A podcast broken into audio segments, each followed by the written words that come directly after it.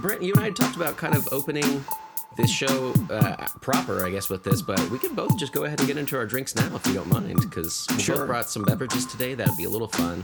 Uh, Brent, what are you what are you uh, drinking today? So Coca Cola has been on this kick of introducing these new uh like flavors into Coca Cola. So it's not like its own separate soda. It's like a certain flavored Coca Cola. Like I had that uh that space flavored Coke Yeah, uh, episodes ago. I don't know. Like time means nothing to me anymore. So um and that just tasted like cotton candy and like barely Coca Cola. not for me. Yeah, So I came across this at uh, a grocery store. This is Dream World Coca-Cola, which is dream flavored. Have you heard of this? I don't. Has a little, and uh, I was curious, so I I, don't I, understand these flavors. neither do I. This is some like Pepsi shit, you know, where you modifying your perfect flavor. But um, I I did try this earlier this week because I was uh, well, I'll just say it thirsty, and um, it, it it just tastes like sweetness, like it, it tastes like candy almost. It's hard to hard to describe. I tried to look it up and couldn't find the exact flavoring for it, but uh, yeah, it's it's there. I don't I don't know that you need to try it necessarily, but it does exist. I feel like all of their ones are are just constantly trying to like add more sugar. Like they're just like Yeah. it's just more more sweet, whatever. It's just like somebody from the Pixie Stick factory had come by the Coca Cola Yes. plant. It was holding, he's like a clumsy guy, and he uh, had like all the tops zipped off of him. He was like, oh no. And he like tripped, fell over the railing, went in there. He And went then- like Joker style, and it, they were like, I guess this is a flavor now. We call it dreams. We call it, yeah, that's right. Yeah. Dream flavored, sure. So yeah, you're gonna you know do a, a trial sip here. Yeah, just tastes like a, a rush of uh, sugar. Man, That's that really sounds good. That's really all it is. Well, weirdly, that kind of fits into mine because I had bought these a while ago, and Brent, I told you off air about them uh, a little bit, but I, I've been, I keep forgetting about this being in my fridge. I've been meaning to try it on the show itself because I had such a wildly different idea of what this was and what it became when I actually tried it. But I figured this was a good episode to do it. Um, so I'm gonna, I'm gonna drink a Big Red.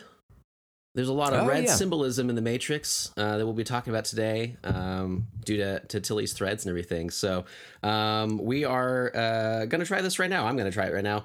Um, I, what I what I imagined Big Red was, I didn't grow up on Big Red. I don't know it. I imagined more of like a cherry Seven Up sort of Yeah. flavor, just cherry, I suppose, with like Mhm. carbonation. But when I tried it recently and then now, it's um it's Mhm. almost like a certain type of like bubble gum from my childhood. Like a, a- almost like a crappy bubble gum. And i'm not like a bubble gum flavor guy. Like you know if you go to the dentist uh, especially as a kid they give you like whatever all that stuff and it's like oh you want bubble gum flavor? It's like it's always like off. It doesn't taste like candy. This to me is just like sweetness to be sweetness. And uh, Mm-hmm. i'm not a fan of them but i think brent when i mentioned it to you you are a fan right Uh, no, I just remember having this when I was younger. Okay. like it's it's okay. You had left one up here uh, whenever you came to visit in uh, in early July, and uh, yeah, it tastes like cream soda, but kind of like weird. That's what people say online. That's what the official thing is. It's like cream soda and some I don't know, and red. I don't know what that is. Uh, you got red on you, but uh, yeah, it's it just to me it's just like uber sweet, and uh, and I do Mhm. like I do like Coca Cola. Um, I have one of those as well because that's my actual drink of choice. Mhm. Unfortunately, right now, but because I'm back on sodas, but yeah, this big red was unexpected. And then I brought it up to Oklahoma. You had one, and my nephew was there, and he devoured every every time. He'd be like, "Oh my god, can I have another one? Can I have another one?" And he he liked all of them, so I didn't feel like I wasted them at least. hmm But um, yeah, man, uh, just didn't expect it. So Do you think it should be amended, like the Matrix, where Morpheus has the red pill and the blue pill, but he has like a big red and a big blue? yeah, you like could you- you probably. must choose. I'm sure there's like a Photoshop out there somewhere because I also found out through this that they're all there's like Big Blue. There's like other versions of this I didn't Mm-hmm. know existed. So it's a whole soda world. And then know? in a baller move, Neo is like, "I'll take a big yellow, it's like pineapple flavored or whatever." Yeah, and then, And then, you- and then Morpheus is just like, "I, I don't, which, I don't know, I don't know what we do from here." yeah, it would throw Morpheus off, Mhm. perhaps. Um, but yeah, so it's there. I don't know. Uh, Mhm. I I will drink it throughout the show so that Brent doesn't feel like I wasted anything, and uh, and Yeah, I can please, feel better no. about myself. Yeah, but Mhm. um, all right. So with that, I'm just gonna say we're jumping into this. So we're doing it. I'm Steven. I'm Brent. And welcome to Let's Talk About Stuff, where today we are joined by a very special guest. We have tried for a long time to get on the show. Uh, not due to her, she's been great during this, but uh, mm-hmm. uh, Brent, Brent mostly is the error for this. He had a lot of life events, you know, like trying to die and uh, yeah. all that stuff. But um, uh, Tilly, welcome to the show. Thank you so much for having me. I'm very excited to be here. Excellent. Um, Ooh, no one's ever said that about the show. You'll regret those words, I promise. But yes, thank you so much for making the time for us uh, multiple times because we had to reschedule because I decided to fall off the face of the earth and mm-hmm. then other life events. And then, um, yeah, it was just a, lot of uh, bouncing around the, the schedule, but you are always accommodating. And we yeah. really appreciate you taking the time to talk to us today. And uh, yeah, uh, also, I, I can't go any further without commenting on the blanket that's behind you, which is dinosaurs, which oh I absolutely love. Isn't it great? yeah, awesome. it's fantastic. I'm uh, I was immediately jealous once you hopped like on the, the Zoom with us. Adult blanket, like mm-hmm. a, like adult dinosaurs, like it looks yeah. fancy. It's Man. it's it's kind of fancy. Right. It wasn't yeah. super expensive, but we saw it. We were like, no, we have to have that. Yeah, That's absolutely. so this is great because we have this little uh, questionnaire, this little pop culture questionnaire uh, to get to know people. Uh, we're trying to introduce this. Uh, a guest had kind of introduced this previously on an episode. Things that we talk about or things that we brought up on the show before, um, and kind of give us a gauge of things. Dinosaurs, straight off the bat, yeah, we're mm-hmm. that that's a connection right there. That's great. So uh, mm-hmm. yeah, uh, Brent, you I know you had some questions. Uh, you wanted to start out with, right? Yeah, so our, our previous guest that we had on back on episode 247, I believe it was, is uh, Liz Wilson. She was a listener of the podcast. She came on the show and she had a, like Steven was saying, a, a list of things pop culture related to help us get to know her a bit better. So this is the Liz Wilson Get to Know Me via Pop Culture questionnaire. So if you have no answer for any of these questions, not a big deal. Uh, but I figured we would go through here and, and see what your responses might be. Um, do you have a favorite Avenger? Hmm. Um. Well, that's a good question. Um, I really like Miss Marvel. Um, mm. okay. She's technically not an Avenger yet, I suppose, but um, I adore her. Um, and you know, I really like um the new uh, Black Widow, Yelena. Although again, she's probably mm-hmm. going to be more of a villain than an Avenger. But uh, right now, those mm-hmm. are probably my two favorites. Okay. Great. Uh, what about a a favorite Jedi? Hmm. I gotta go Rey. I know yeah. it's controversial with the new sequels. People have opinions, but I connect very deeply with her. So Rey's awesome. That's good. Good choice. Yeah. Do you have a favorite Ninja Turtle? I was always partial to Michelangelo. Yeah. Excellent. Yeah. Good answer. All right. What about a favorite Spider-Man actor? Um, actually, I'm uh just last night we we uh rewatched um Far From Home. Yeah, the second one. The second and, one. Mm-hmm. Uh, it reminded me how much I really love uh Tom Holland. Um, mm-hmm. Not that I dislike the others, but I think there's a real earnestness and enthusiasm to him, uh, more so than in the others. And so uh, every time I see him, I kind of fall in love with his Peter Parker all over again. So it's it's probably him. Nice. Yeah, I love right. Tom Holland in that role. The others are great, but yeah, yeah this he's just that mm-hmm. earnestness mm-hmm. of that, yeah, that enthusiasm. You just see it in his face. He seems excited yeah. to actually be Spider Man. Yeah, right. He's yeah. just the perfect yeah. amount of dorky. I totally relate. Yeah, yeah, awesome. now this one is a two parter. So, who is your favorite Batman, and then who is your favorite Bruce Wayne, actor wise? Hmm.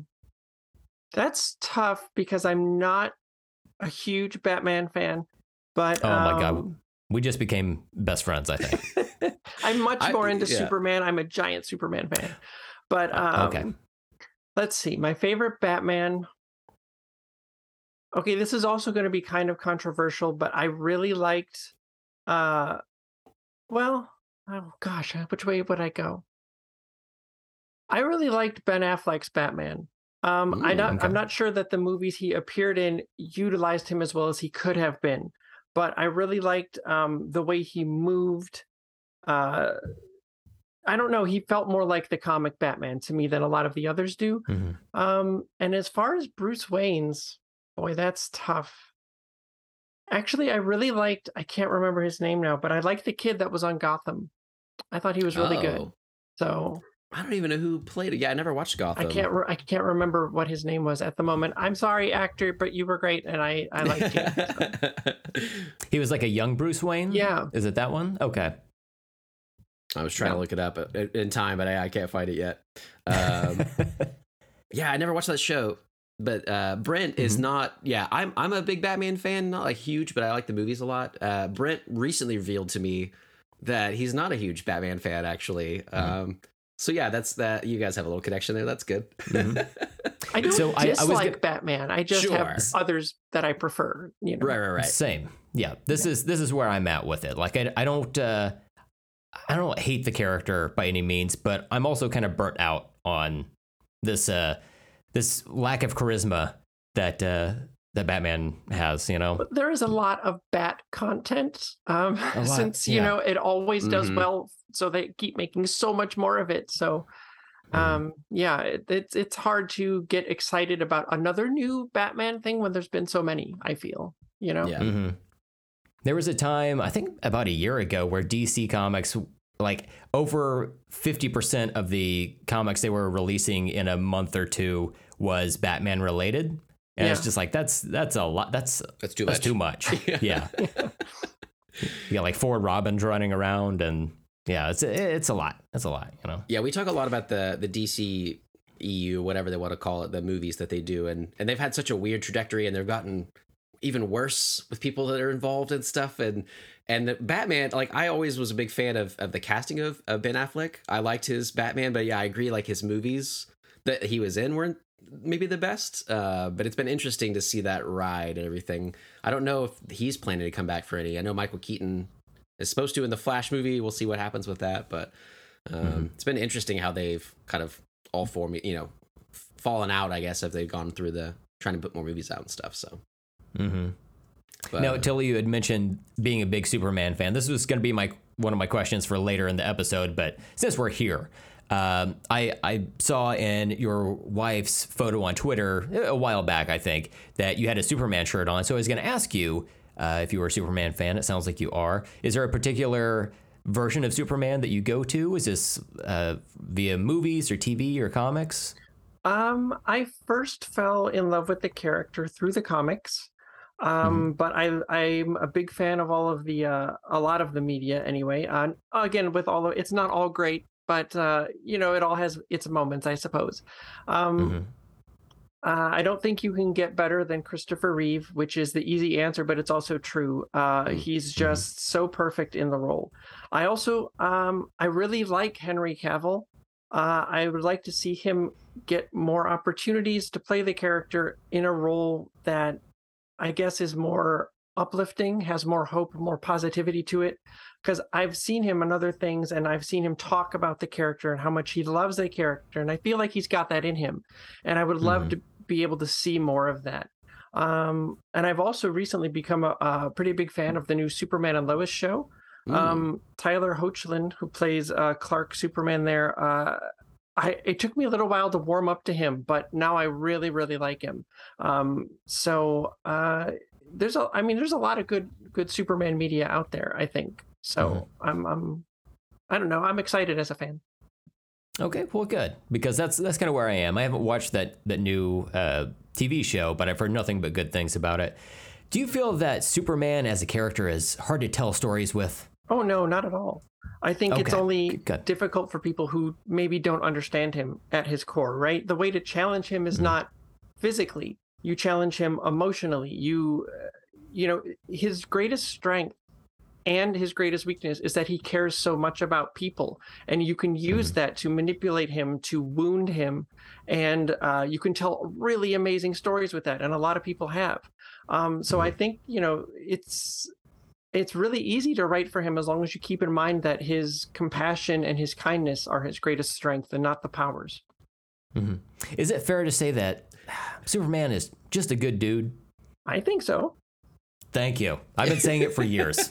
Co-signed. We've had so many discussions about these movies because we do a lot mm-hmm. of like we we did all the MCU movies, we did all the DC movies, sure and a, a lot of comparisons obviously as they've come out and everything, and how they've form, formed those and, and tried to like team up and all that stuff. And um, Superman, like the Henry Cavill, I like him. I feel like he just hasn't gotten his movie, and so we talk about that a lot. Like it's that they don't understand the character. It seems like the filmmakers making those right now don't understand the character quite.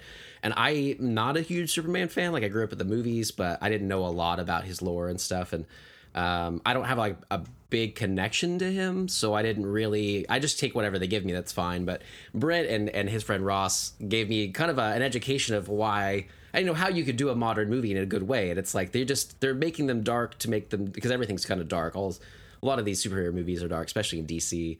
But it's just mm-hmm. not the way to, to do that character, and uh, I think there's so much, there's a better take out there from someone.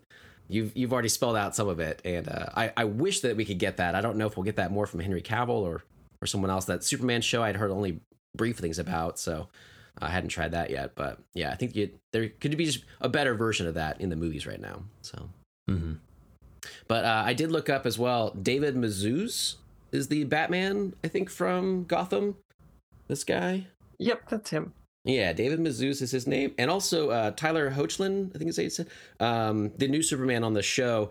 I didn't know who that was when I saw the pictures of him. I thought he looked pretty good in that role, but I know him from Everybody Wants Some, where he looks like this. Whoa! yeah, crazy, right? with a mustache. Yeah. It takes place like in 1980 or 81. So mm-hmm. he's like a, a, a muscle bound, you know, kind of jerky like bully in the house or whatever. And uh, I think it's so funny. Like uh, my mind couldn't compare the two at first. I really had to like be like, oh, that is the same actor. Uh, so good on mm-hmm. him that he could do such different roles. But uh, I thought that was kind of fun that he has that mustache. I wish he could have kept it. They could CG it out, you know, just like they did for Henry Cavill. So how could that go wrong? yeah, you know, the technology's there. You know. um, I wanted to tack on just a couple more questions of stuff we had talked about. Uh, Mario or Sonic? Oh, definitely Mario. I'm a big Nintendo girl. Okay, right on. Okay. Uh, yeah, we had a lot of discussions about that. Like, I, I like Nintendo stuff, but I grew up Genesis, so so Sonic was my my main. Uh, Chips Ahoy or Oreo? Hmm. I'd probably go Oreo, even though I don't think Oreo makes the best Oreos. I think a lot of the uh, lesser known oh. brands of the same type taste better to me. So that's interesting. I haven't had one one of the alternatives in so long. I'm so used to those Oreos, but the they, I, I feel like I, I always had them like at church functions growing up. Um, they would always bring like the, the alternate versions, you know, and yeah. I would fill up my plate with those. So yeah, need to get need yeah. to hit those back up. Trader Joe's uh, has oh. their own version called Joe-Joe's, and they're magnificent. So highly recommended. Oh, I'll have to okay. try that. I haven't been to Trader Joe's in a while. I need to go back. So now I have a reason to, to get not health food, but no. uh, fake Oreos. yeah, that's the way. I go. just went to Trader Joe's for the first time like two weeks ago, and I could not believe how much stuff is in there, and also how narrow the aisles are. Yeah. Like I feel. I, I, get so like anxious in there. I, I just constantly feel like I'm in the way, and I have the shopping cart. I'm just like, sorry, sorry, sorry, sorry, sorry. sorry. I'm just like putting the cart inside the little freezer section or whatever. It's like I don't, I don't know. There's no space. There's literally no space in here, but it's fine. Yeah, that's why good I stuff there. Pick up my groceries instead. It's easy. And then I, have oh, to, well. I don't have to see people, which is nice. yeah. True. Yeah. Um, all right. I think that's all the questions I had. Brent, any others for you? That was a good little get to know you. No, no. I think we can go ahead and move on to uh, to the main topic at hand if you'd like. That'd be excellent. Um, so, Tilly, solar babies. the, oh wait, no, sorry. Listen to those outtakes. Uh, so we found your Matrix threads, which are all about uh, the Matrix all the movies, the quadrilogy, I guess, and the, and the Animatrix being a trans allegory. And um, I had kind of seen some of these because of our friend, but he he definitely um, you know showed us the the way or whatever to find your your info. And uh, Will Fish is a, a, listener of ours, a friend of ours, and he had read your threads about this. We had done the Matrix for May. We were doing Matrix uh, watching all the movies and reviewing them. Thank you, thank you for a laugh. We Brent, it worked. It. We got one. We got one. it was always so dumb, but we we stuck to it the whole mm-hmm. month. But uh, yeah, we I appreciate never... dumb jokes. So oh, that's excellent. definitely. Oh, you're in the yeah. You've come to the right house. yeah, absolutely. Um, yeah, so we we did all the movies. Neither Brent and I had had ever watched the Animatrix before, so we did those. Um, we kind of watched things. We didn't get to play a lot of video games. We watched a lot of those. Really became a deep dive, and I really grew mm. to love this series more than I ever had. And then I read your uh, threads about it, which give a whole new level that I'd never understood. I never I never saw myself. Right, like Sure. Uh, I'm not a trans person, so I I didn't really understand that experience. I'm new to interacting with any trans people that I know of, and uh, I've been trying more online and everything. Um, and so it's given me a new viewpoint. And uh, again, like we were trying to get you on the show for so long, and things kept pushing it back in our lives. And so I I watched the movies in May. We did a whole deep dive about you know the religious and and romance uh, things in that movie. Whatever, there's so many different layers in that movie. Yeah. and or all those movies. And then I read your threads and rewatched them all, preparing for the interview like a month or two ago. And then now we're, finally here, and I've I've kind of gone back to read some of the threads, but uh, and rewatched a little bit of it. But I've I, it's really given me a new viewpoint about it, and I'm so glad to have you on to explain, uh, you know, kind of all about this. So I don't know where you'd like to start. I mean, there's a lot of movies to cover, and I know there's all your threads out there. But uh, do you want to give us a breakdown? I was I was curious of how you came up with your interpretation of this and why you wanted to put it out in the world is a big question of mine as well. Um, yeah, that's a good place to start. Um, Cool. so I came out uh, publicly as trans in the summer of 2020. And Okay. um, as part of doing that, I felt a lot of trans people do not have any privilege in this society, right? Um, we we don't get the benefit that a lot of cis people do. Um, but as a white trans woman who did not lose any family or friends or jobs or anything when coming out, which is very unusual, um, Mhm. I have a lot of more privilege than many trans people do, especially trans women of color. Um, and so uh, I wanted to do something to use my privilege to help people. Um, and so what I started doing was what I call Trans Tuesdays. I would write a thread every Tuesday um, chronicling my experience of transitioning and things that you don't notice in society if you're not trans, maybe, um, and just all of the ways that your life changes uh, when this happens. And uh, there's over a hundred of them now, which is uh, mind blowing to me. I never thought it would awesome. last that long. Yeah. Um, but Mm. not long after I started, uh, a lot of people started asking me about the Matrix because they had heard it was a trans allegory. It was made by two trans sisters, Lily and Lana Wachowski, who said it was intended to be a trans allegory. And so uh, a lot of people kept asking me about it and what that meant and what they were saying with this allegory. And so many people asked me about it. I thought, okay, I should do a Trans Tuesday about it. I should rewatch. I was I've always been a big fan of the movies, but I Mhm. thought I'll rewatch it and so I can talk about what the allegory is saying. And I thought I would have one thread about the movie. And it ended up being 24 threads about every movie that they've made. Um, because when I, I started watching the first movie, I had to pause it every 10 seconds to take notes because I found that the allegory went so deep, it spoke so specifically to the trans experience, and it had so much to say, and it just took that long to explain it all. And I don't, it's hard. Uh, I, I couldn't see it myself until I had already come out and been Hmm. living out as trans. Um, Interesting. I had always connected with the movies on a very deep level that I didn't fully understand uh, until I had come out and watched them again. And I was like, this is why this these movies spoke to me so deeply in a way I couldn't put into words before. Um, and so, uh, like when you said that you know you hadn't realized the the trans allegory was there when you Mhm. watched it before, that's because you I didn't either beforehand because oh yeah, yeah. I didn't have that perspective. Um, so when you look at it knowing that it was intended to be that, and I have my life experience to draw on, um, it all just sort of came together and I saw what they were trying to do. Um, because, you know, I, I'm a writer, um, which is why I tried to do these Trans Tuesdays. I thought that's the one thing I can do. I can Mm. write. I write all the time. Uh, my wife and I primarily write as a team, writing fiction, uh, screenplays, television, things like that. But um, so that gave me also a perspective that um, some trans people don't have because they're not writers. And so I can see sort of the, I guess, the code behind what they're doing Mhm. uh, in terms Mhm. of writing and in terms of being trans. Um, and so uh, between the two of those, it was just a really happy, lucky thing, I guess, that I, I was in the right position to sort of um, see what they were trying to do. And So I've done my best over a very long period of time and a whole lot of threads and some 60,000 words uh, trying to explain uh, what these movies are saying to people in terms of the trans allegory.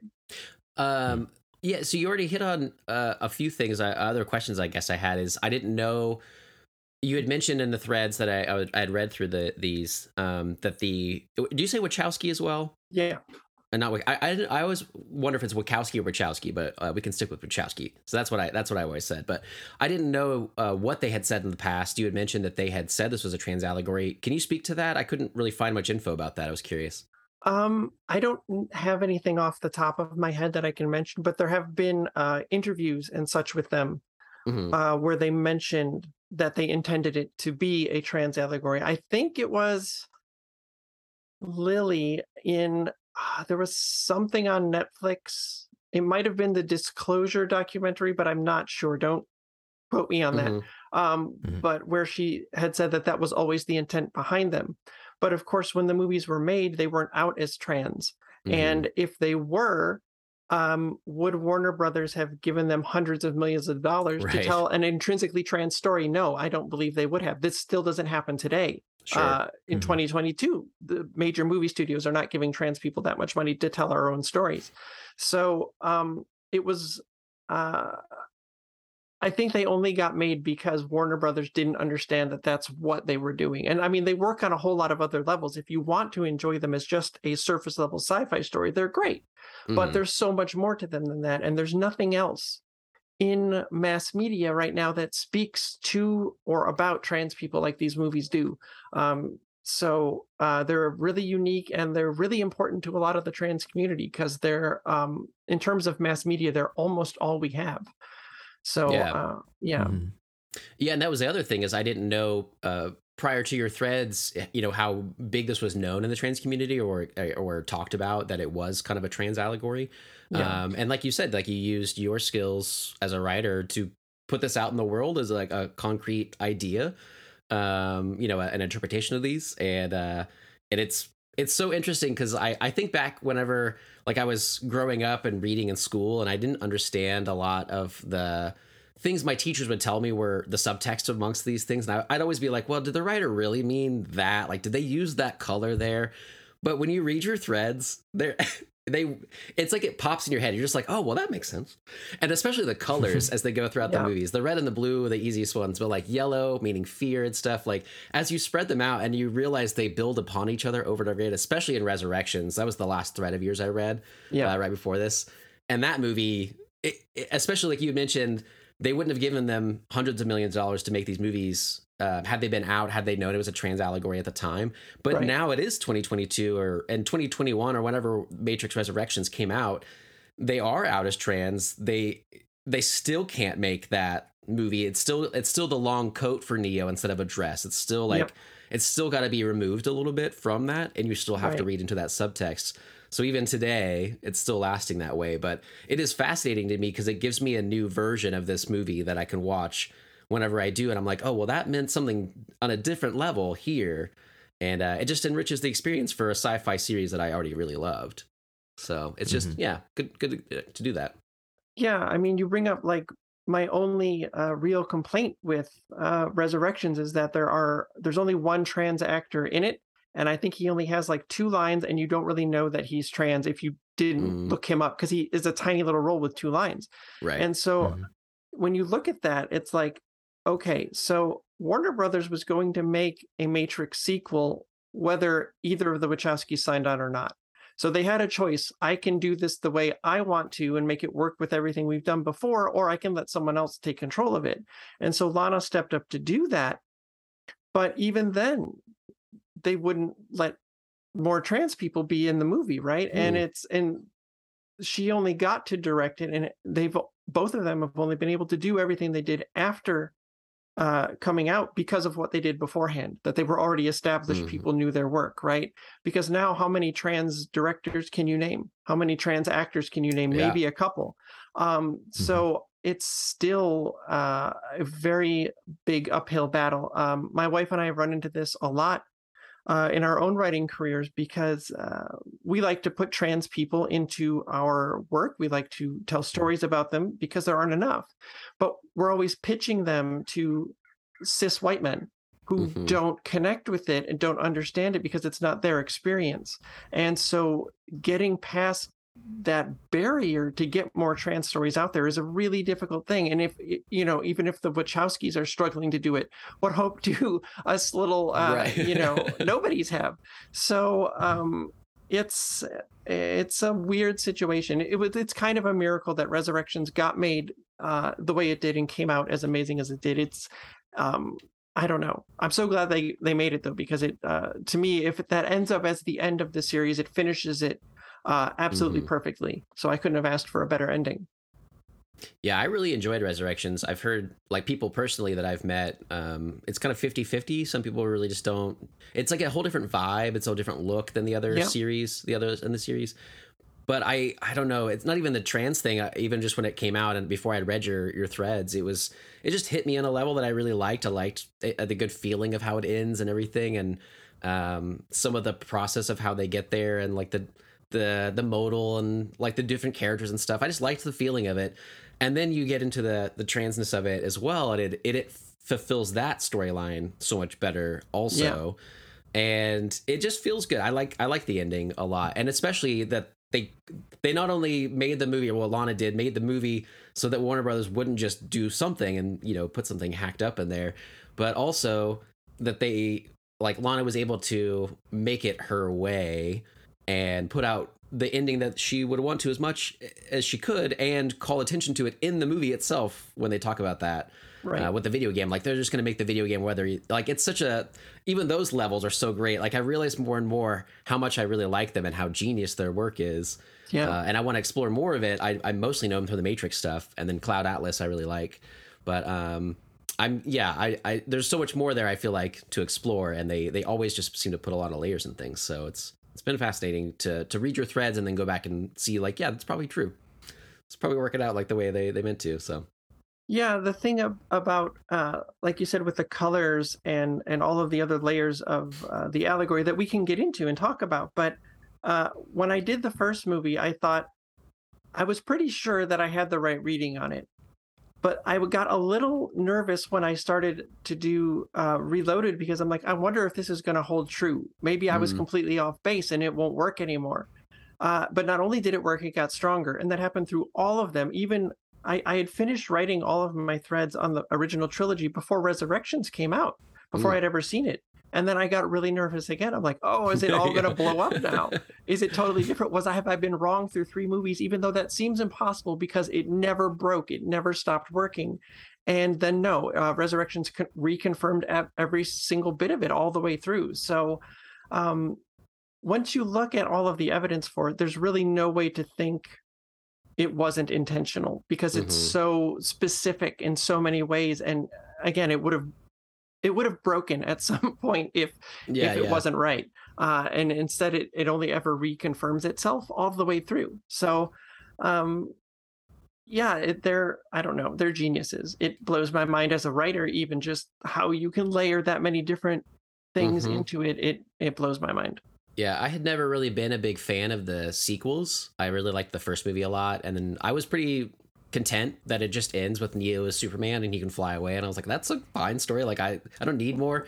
and then it took a while to come out with more, and then they it was like a, a war story sort of instead and like i just never liked the the way they went with the whole lore the whole world building and it took me like years and like a rewatch and stuff and then resurrections actually kind of helped me to rewatch it and and be like oh i i like the way the story went and i as a grand sci-fi story i just really got into it um, and then I, I, I think it also took like well, Cloud Atlas had come out since then, and I really liked that. I was seeing other movies that were kind of similar in different veins that I was like, oh, I like this movie for this reason. That's fine. Like, so these could be okay.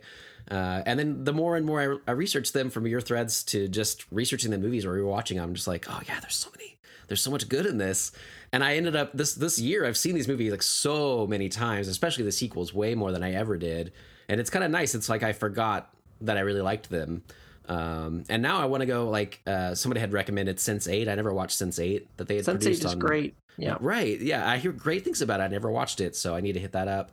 Um, like I said, Cloud Atlas, I always really liked. Do you do you like Cloud Atlas as well? I do. Uh, it's been a long time since I've seen it, but Mhm. um, yeah, Yeah, I, I I haven't seen it in a few years, but when it came out, I thought it was just epic, and I like the music a lot. And just I like their stuff. So um, yeah, it's interesting to see this all kind of come out now, and then uh, and review it with you. So um, did you want to kind of go into some of the the nitty gritty of the movies and some of those allegories and everything? yeah, sure. Um, okay.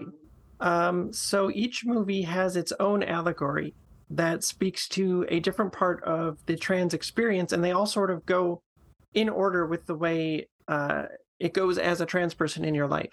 So uh, the Matrix is about realizing and accepting that you're trans, and then choosing to transition to be your true self.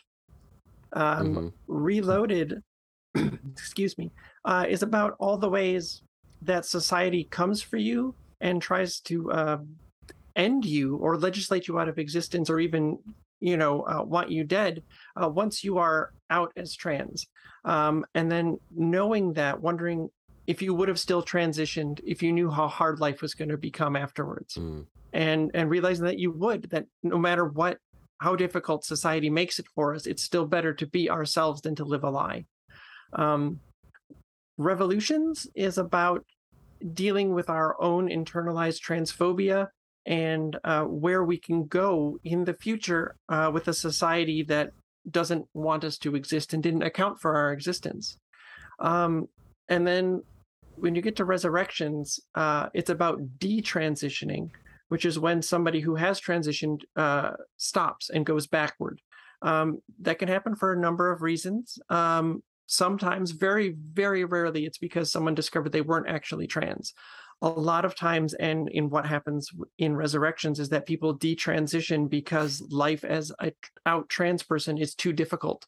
Um, Mm. You're afraid for your life all the time. You're afraid society is trying to take your rights away all the time, and it gets it's so hard to deal with that some people uh, just detransition. They stop. Um, but a lot of people who detransition retransition afterwards and realize they do need to live life as themselves, no matter how difficult it is. And that's what Resurrections is about. Um, in addition to the way um, trans voices are appropriated and then uh, taken from us, and in many instances used to hurt us. Um, so that's sort of the basics of what those allegories are all about. Um, the the important thing to know is that Trinity is the real Neo. She is his self actualization, uh, the person he wants to become. Uh, Morpheus is Neo's subconscious, who knows the truth and is always trying to communicate it to him. Um, a lot of other people also are aspects of uh, Neo's personality. Um, the Oracle is Neo's heart, uh, which is later replaced by Bugs in Resurrection. Um, uh, Cypher is Neo's doubt. Uh, later, Link becomes Neo's doubt, although it's a different kind of doubt. Not all doubts are the same. Uh, Bugs also fills that role uh, in Resurrections. Um, Niobe is Neo's confidence. Um, Locke is Neo's fear. Bane is Neo's own internalized transphobia. Um, Smith, uh, in the first movie, he's sort of the passive transphobia of society, a society that didn't account for our existence. But once he's aware of trans people, he becomes active transphobia, the kind of the part of society that recognizes our existence only so they can try to remove us Mm. from society. Um, red, as we talked about the colors, uh, red always, always, always stands for truth. Blue is always doubt. Uh, yellow is fear, and combinations of those colors work also all the way through. The first uh, three movies have that green overcast because green Mm. is blue and yellow, doubt and fear. That's what society, transphobic society, is based on what life is like for us, uh, living in that, full of cis people that are full of doubt and fear about us. Um, That's the So- stuff that I'm like, that makes total sense. Like when you read Yeah. the threads and it's like, well, that, yep, damn it, that does make sense. Yeah. And every Yeah. time you see like purple show up, it's it's doubt but truth at the same time. And you can always figure out what they're trying to say if you pay attention to the way that the colors are are working uh, and where they put them and how they're showing them. Um, and yeah, these things hold all the way through. So um, when you know those things, uh, it changes your entire interpretation of the movies. Like when I watch them, it's all I can see now because it's Mm. it's the bedrock that everything else in the movies is built on. So um, You can see the Matrix. yeah, You can't. you can't. You can't look away now.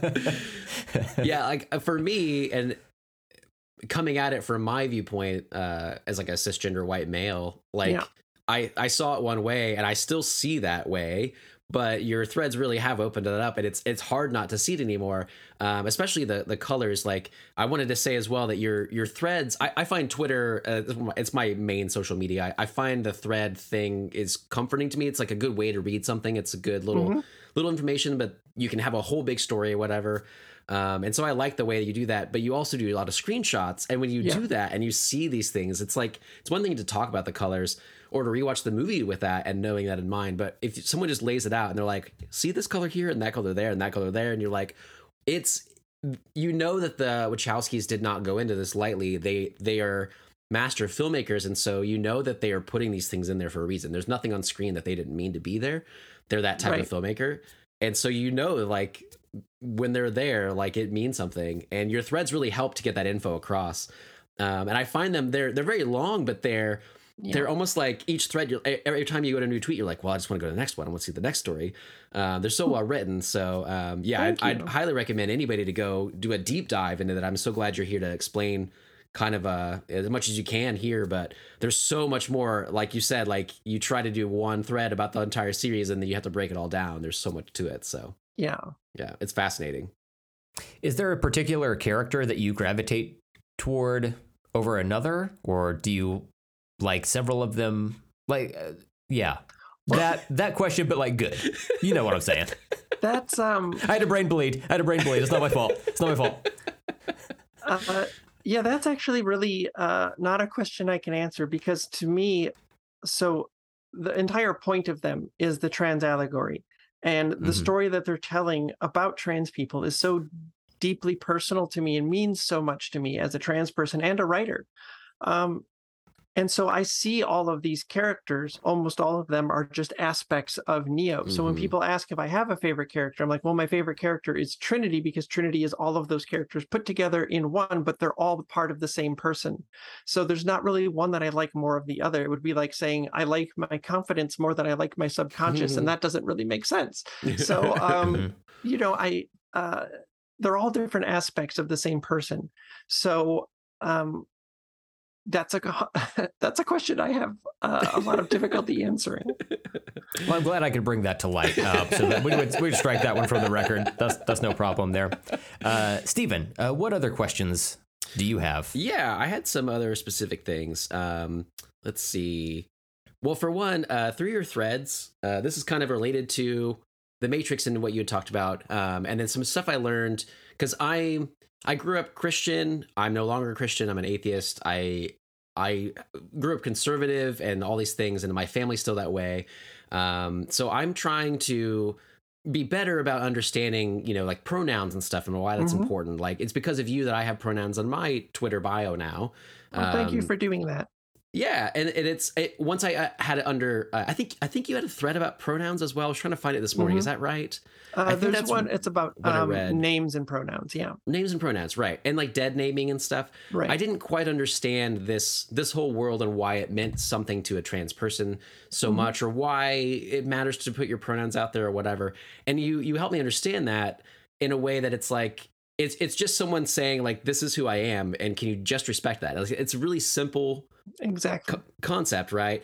Um, Yeah. So my my question though was um, specifically in the in the Matrix. There's like the Mister Anderson versus Neo. yeah Um, uh, Agent Smith constantly dead names Neo that way, uh, Right. which I, I found so interesting. Uh, it's another like aspect to it that makes sense once you have that in perspective, that that trans allegory in perspective. But otherwise, I just always thought it was it was always like a disrespectful thing. He's calling him that. It's his not chosen name, but I didn't understand it on a level of of why it needs to be a basic decency of why you put that out there and why you respect someone else's pronouns or names or whatever.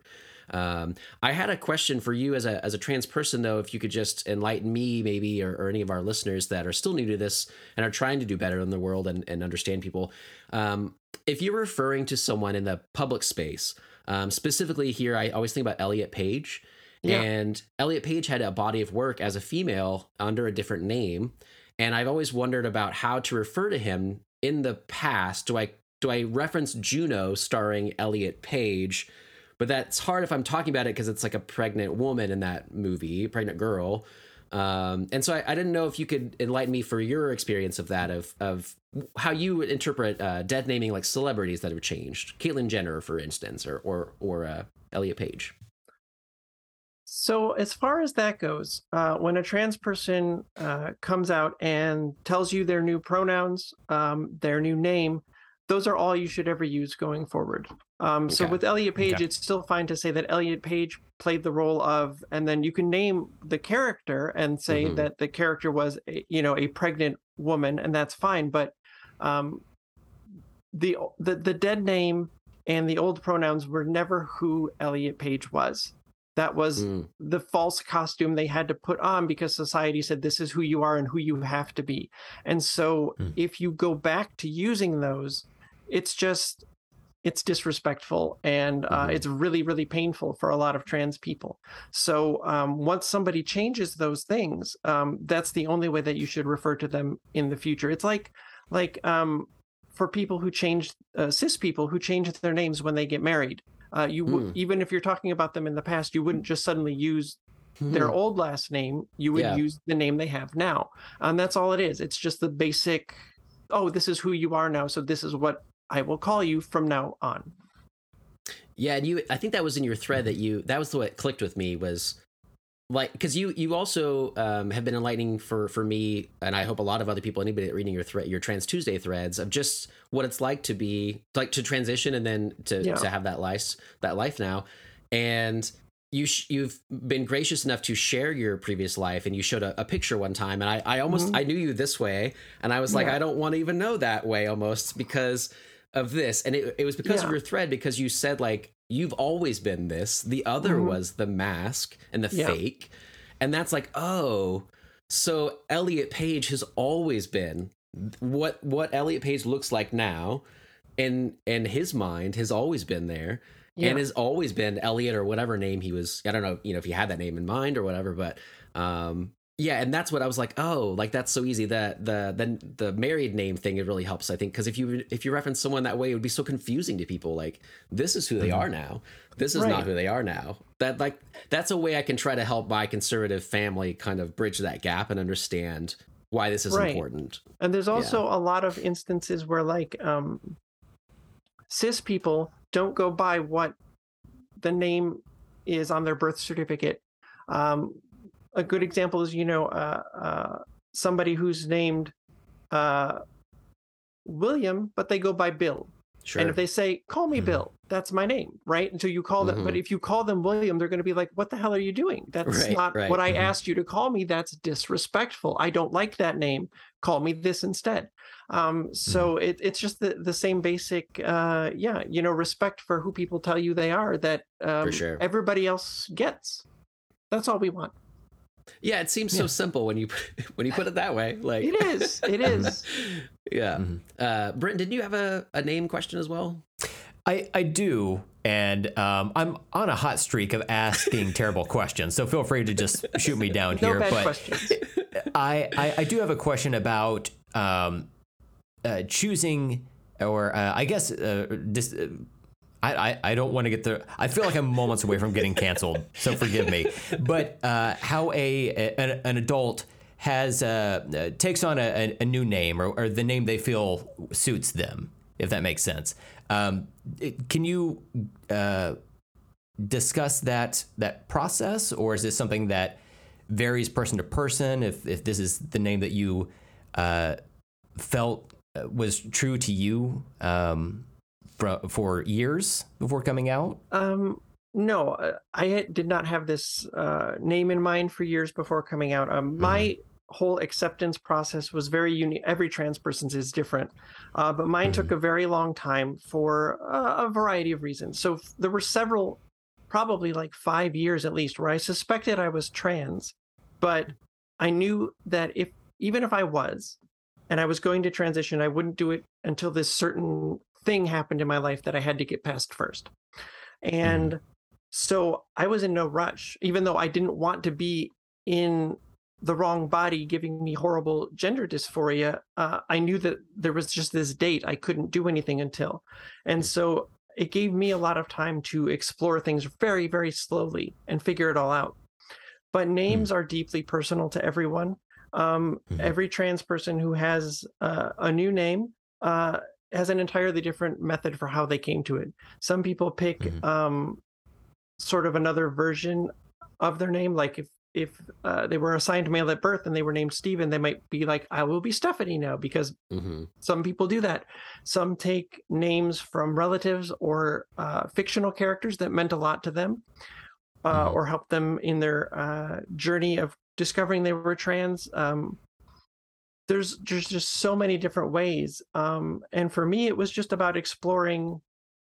I thought of a ton of different names, and I was just like, does this one feel like me? Does this one not feel like me? How is this one? I'm not sure. Um, there were things about my dead name that I liked, even though I hated the name itself. And so I mm-hmm. found a new name, uh, my true name, that uh, mm-hmm. kept parts of the things from the old one that I liked and got rid of all the stuff that I didn't. Um, mm. So uh, it's just, I, yeah, it's so such a deeply personal, unique story for every individual person. But I found it to be mm-hmm. one of the most empowering things that mm. I did as part of my transition because I was like, this is the right name. This is me.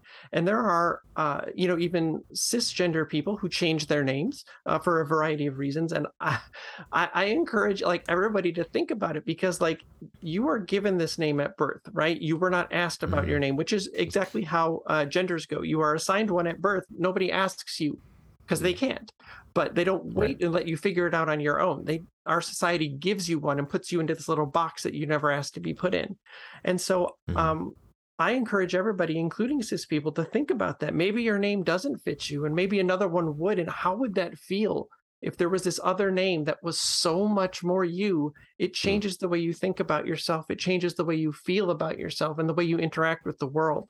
So uh, hmm. it's a really powerful thing that I encourage everybody to just think about and explore. There's nothing wrong with thinking about it and looking at other names and being like, what would it be if like if that was my name? You know, you mm-hmm. try it out and you think about it and it does weird, weird things in your brain. It's really cool. Mm-hmm. I, I do find that whole aspect of it exciting to where you are a fully actualized person yeah. and then knowing what you know now and, and being experienced out there in the world, especially with our ability to speak like we are now over the internet and getting to know people and uh, understanding that different um, countries and, uh, you know, Cultures. places of origin have their own names and, and that type yep. of thing. I, I do think that's very exciting. I hate my name. My name is Brent. It sucks. No one gets it right. They call me Brett, Brandon, Brian, Brad. So you, you know, hate that, right? Yeah, you hate it. It sucks, you know. And there was yeah. one time where I actually saw the opportunity to change my name sail past me, like after it was already done. It was when my wife and I were going to the courthouse to sign our marriage certificate. By the way, we had like one of the biggest blow up fights on the way to the courthouse to, to sign this marriage certificate that we ever had. And we were both like pissed off in line or whatever. But they have us sign that. And I don't know if this is just in the great state of Oklahoma or if it's everywhere. But as you as you sign the certificate, uh, that like I had signed the thing. It was just my name. I wasn't changing my name at that time. And uh, the the lady at the courthouse said, "Oh yeah, so uh, you would just sign like whatever you want your new name to be." And I was like, "For both of us?" And she was like, "Yeah." I was like, shit, I could have been Dinosaur Man just right now, and I did not have the opportunity. But um, but yeah, I, I do find that that whole aspect fascinating um, to an extent. Like if if my co-host Steven here said, you know what, from now on I'm just going to be Steve, I'd be I'd be a, a, little bit sus, you know, like how much time are we saving on cutting off that N, you know? but you would respect it at the end of the day, I think. I of course you, I would respect you've it. You've been called but, the wrong name so many times. You really hate Brett. Uh, I hate. Uh, yeah, and it's not like I, I do think that Brett is a better name. I don't know why there's an N. In, it. like there's Brett and there's Trent. I don't know why there needs to be a Brent. You know. See, but, I like it though. Know, but yeah, if you don't feel it, this is your opportunity. Mm-hmm. Yeah. to explore You can that. I change feel it like anytime. exactly. You are yeah, an adult. Yeah, like yeah. this is true. Well, this is don't true. I don't know if Brent's really Well, yeah, qualified. legally speaking, yeah. I do like that though, and I feel like that's part of the like from my experience growing up in that conservative religious household and stuff. It and my interpretation of what a lot of the anti-trans or you know any transphobic person out there or the the violence against trans people right now. It's it's it's challenging their worldview, much like going back to the Matrix stuff. Obviously, this is all like that's society. Like the Matrix itself is like society, and it's like mm-hmm. telling you the ways to be and to question those things, to question your own name. It's almost like I feel like my parents would be like, "Well, we gave you your name. I'm named after my dad." They're like, "You're named after your dad. Why would you want to change that?" And it's it's just questioning it. It's just being who you really are. It's it, it doesn't really challenge them, but it challenge it feels like it challenges their whole worldview. And as I've gone to college or as I've met more people in the world, like I'm in Houston, so I've met a lot of a lot more international people here Uh, because of oil businesses and stuff, bring people from all over the world. People online, like I realize more experiences in that every question I've ever come across, like reading your threads and and experiencing more of the trans life through the internet. I've, you know, everybody questions anything, but I'm like, I don't feel like I'm really trans. Like, that's not a path. But it allowed me to at least question anything. I can question whatever I want about what society tells me I want to, I need to be, or just how my life is. Like, I do this thing because I do this thing, but do I really want to be doing this anymore or whatever? Exactly. Um, and it's not scary anymore. And it's never about a threat to people. It's just about trying to be yourself and then being respected for being yourself. I think that's like the bridge I try to take from this to help to try to help me explain it to other cisgender people of you know that might not have the experience with that and are trying to learn and and and understand it better. Um, that it's just about being yourself at the end of the day and then respecting that for other people. That should be pretty simple. Yeah, and it's um, that's one of the things that um, the Matrix movies do re- really well because if you look at it, okay, so Neo is trying to become Trinity. That's I mean they, they look so similar, and that's on purpose. Um, they were cast that way on purpose. Um, but if you look at, he's just a person who does not agree with what society said he should be, and he just wants to live his true life. Right? That's all he wants is just to be himself. Um, and look at everything across all four of those movies that society does to stop him. And all of that real trans people go through. Um, you know, they're they're legislating to keep us out of sports, to keep us out of public bathrooms. Florida has introduced a, a bill to um, criminalize uh, healthcare for trans kids. Uh, Mm. Texas has been, um, you know, uh, going after parents who support their trans kids in, the care that they need and it's life-saving care in in a vast majority of these cases the suicide uh, rate Mm. for trans people is so high and it's because of society not because being trans is difficult but because society makes it so hard for us there's something like i think it was like 82% of trans people contemplate suicide and about 40% g- a- attempt it and those those numbers are those percentages are higher among children uh, who are not mm. affirmed in their homes who are told no you're wrong you can't be this you must stop because they feel Mm. there's no way out and gender dysphoria is so awful and it can be so painful that it's impossible to live with for a lot of people um, so you know that's what what you're seeing through the movies through smith and society um, you see through the original trilogy how it spreads uh, he's transphobic he takes over other people he spreads his hate to others until it encompasses Mm. all of society and that's what neo ends up fighting right so it's it's so hard um in so many ways and all we want is like you were saying just the basic respect of, of being allowed to exist as our true selves we're not hurting anybody else Right. um, right. we're not trying to force you to be trans but one thing that's really that i think is really interesting is if even if you're positive you're cis if you stop and think about what it would be like if you were trans what would it be like if you were a trans person and you or non-binary or what have you but Mm. not the gender that you were assigned at birth and if you explore that in many many many cases for cis people what that does is reaffirm that you are cis that you Mhm. know it's not dangerous it's like wait a minute i am this is right i am You're a right. man or i am a woman and that's really cool um, because then you get to know yourself better. And uh, one of the, the the really cool things that you can do is that cis people can experience a tiny little taste of gender dysphoria. If you think about how you would feel, uh, you're both uh, men, right? Mhm. So think Mhm. about putting on a dress, Mhm. looking in the mirror, having somebody do makeup on your face. How would that feel? If that makes you feel weird and kind of bad, you're getting a little taste of gender dysphoria. And imagine that 24 hours a day, every day of your life. But even worse, because every person you see is going to call you miss or ma'am. Mhm. They're going to call you a name that's a woman's name that is not who you are inside. And all of it compounds one on top of the other. And it's just, it's this like 500 pound weight crushing you to the floor. Mhm. Um, but you also can do the opposite. Like one of the greatest things about being trans, when you figure it out and you transition, is that you get to experience the opposite of gender dysphoria, which is gender euphoria, where you are feel so at home in your body and so alive and real that it just washes over you this complete amazing joy. And cis people can have this too you just don't know that's what it is.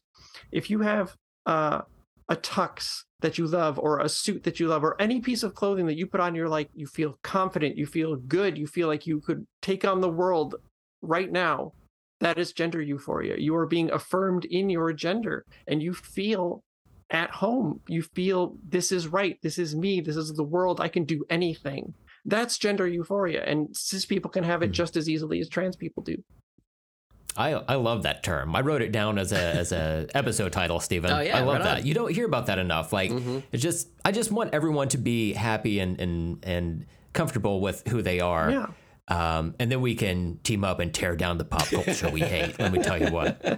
What's going on with this Flash movie? I got questions. Um, yeah, I, I felt like I was going to say something else, but Well, it left my brain almost immediately. I have something uh, response to that because I I find it interesting. This is one of the things that I question about, or I'm trying to question more in my life. Again, just you know how we've grown up, whatever. When you when you said that, and I tried to picture myself in a dress or having makeup put on me, and, and my wife is a really into like YouTube beauty stuff. She paints her nails all the time. Like she's painted my nails. I like uh, that's kind of fun.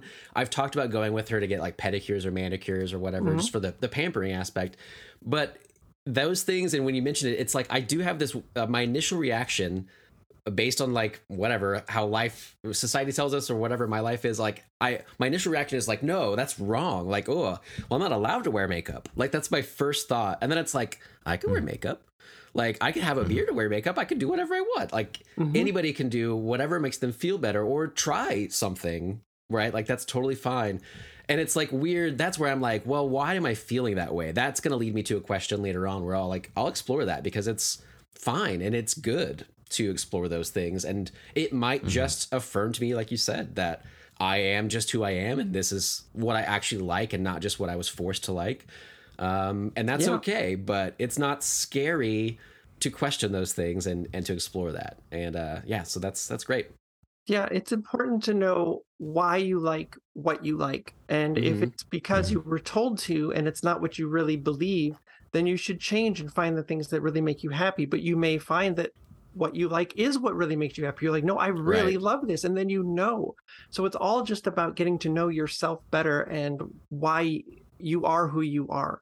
Mhm. Um, and you have to know that it is okay, whoever that person ends up being. You could be a cis guy who loves wearing male clothing. You could be a cis guy who loves wearing women's clothing. You could be a cis guy who loves wearing makeup. You could be a non binary person. Maybe you're not male or female. Maybe some days you feel more like one or the other. Maybe you feel like you have no gender. A gender is a Mhm. totally thing. I'm not a man or a woman, and I'm just. I don't have a gender, and that's Mm. some people are like that, and that's fine.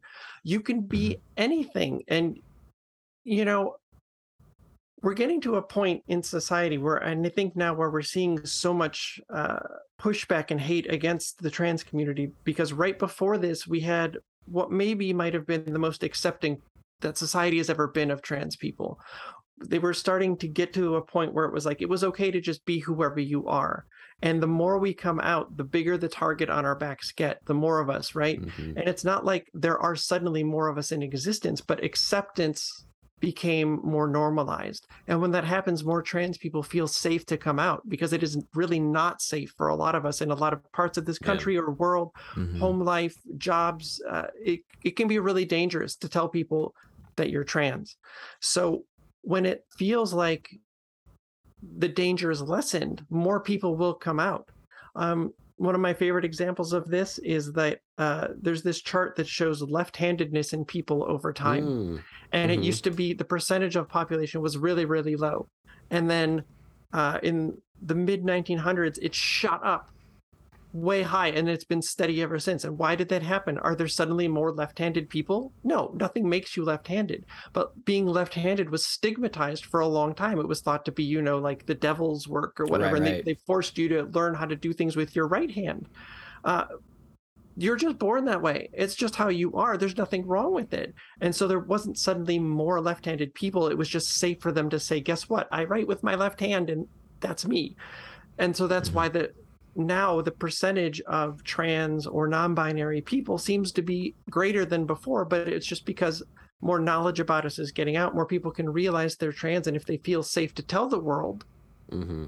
then it looks like there's suddenly becoming more of us so mm-hmm. it's uh, but there's not it's just you know we're just a part of the population some people are red haired and some people have brown eyes and some people are left handed right. and some people are trans and some people are cis that's how it goes it's it's so wild to think that left-handed people were ostracized back in the day, but you know, I hope we get to the that point for trans people as well, where it's just like, oh, people didn't used to like them, like why, you know? Yeah, I guess what like is it, the it, goal, right? Like it's just a general acceptance, and it's not even a big deal anymore, kind of thing. Would, yeah, I mean, right? yeah, because if if you get to that point, then I can't even tell you how life changing that would be for trans people because like for me i transitioned as an adult right just a few, mm-hmm. few years ago i said i came out in 2020 um, but i've been trans my whole life and living with mm-hmm. dysphoria my whole life for so long not even knowing that's what it was and that's why i felt so awful all the time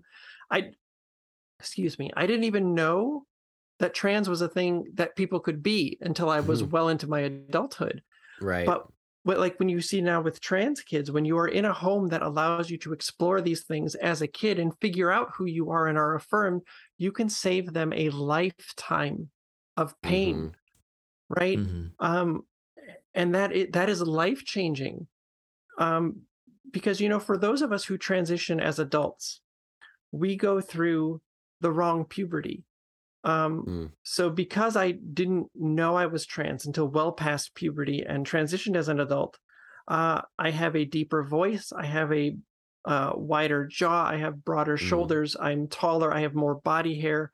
I have to deal with facial hair. And if I had known I was trans as a kid and been allowed to explore that, uh, I wouldn't have to deal with any of that.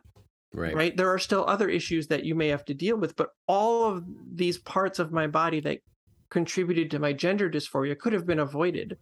And that's one of the uh, brilliant parts of the Matrix that they show you is that uh, everybody in the Matrix who's a trans person that transitioned as an adult, like Neo, they have modifications to their body that have been made that they didn't ask for mm-hmm. represented by all of those ports and tubes where all of the cables connect to them in the matrix, right? Their bodies have been irrevocably changed. They can't take those out. They cannot change them, even when they are awakened out of the matrix and are being their true selves. Uh, those parts of their body are still there. And you know there are uh, gender confirmation surgeries, but there's only so much you can do. There's mm-hmm. nobody can make my shoulders less broad. Um, I've been in voice therapy for two years to work on my voice and making me sound more like the way I want to and less like a cis man, but no hormones can do anything about that. Mm. It's all work uh, that I have to put in, and it's really hard. Um, so there's so much about a more accepting society that would make life like just immeasurably better for every mm-hmm. trans person.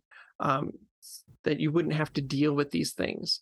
So, uh, I mean, that's another great thing that um, that I use as an example when people uh, don't understand. Well, Florida is going to uh, make it impossible for even trans adults now to get uh, hormone replacement therapy if they're on Medicaid, and that's forcefully detransitioning them. Mm-hmm. And people don't really understand what that means. And so imagine both of you right now. You're men, Mhm. you're out here, you have testosterone. Imagine somebody coming to you and forcing you to take medicine that blocks your testosterone and then in adding and introducing estrogen into your body. Because that's what forcefully detransitioning people does. It puts them through the wrong puberty and sends them onto the wrong hormones. So both of you, uh, it would redistribute the fat under your skin uh, to be more soft so that you look more soft like women do. You would start to develop breasts. Your body hair growth would slow. Um, you would go through all of these body changes that you don't want that make you feel awful and terrible because they're not who you are. And so when you deny pe- uh, trans people their their uh, right to transition and be themselves, especially with hormone replacement therapy, that's what you're doing. You're forcing the wrong hormones into their body and forcing their body through changes that they don't want that harm them. Um, and so uh, I think I think a lot of cis people just don't know that or understand that. That Mhm. imagine what look up what estrogen does to the body and see what it would do because it would do that to you. It's done that for me. It does that for every trans woman who takes it. So um, it's uh, you know it's it's not that hard to understand when you if you just take a few minutes to actually think about what it means and what that would do to your body. Mhm. It sounds terrifying. I mean, it Yeah. sounds terrifying that someone could make that choice for you. Exactly. You know, right. Yeah. Yeah. My body barely produces testosterone as is, so I, I totally understand. Um, I do have a question about like anytime someone is putting up the argument against trans people, sports always gets brought into the equation for some reason. Like, fuck sports. Like, why is this such a big part of the the whole conversation? Like, I, I don't care who plays basketball. You're playing for points. Points doesn't get anything for me. Like, I don't understand. I understand people are, have their own sports teams that they're fans of or whatever, but in the the macro sense of life on this planet, like sports should not factor into people uh, being who they are or whatever. You know what I'm saying? Like, but let's just leave that out of the equation. Well, yeah, I mean, it's Mhm. all of the excuses used to keep trans people out of sports are uh, used only against trans women who want to compete with cis women and not with trans men, which shows you right there there's some sort of discrimination going on. It's there's Mhm. not a, a whole uh, actual ideology behind it, and there's no science behind it. Um, one of the things that happens when you go on estrogen is you lose muscle mass and you lose muscle definition. I am uh, fairly active. I exercise a lot. I run a lot. Since going on estrogen, and I've only been on it for a little over two years.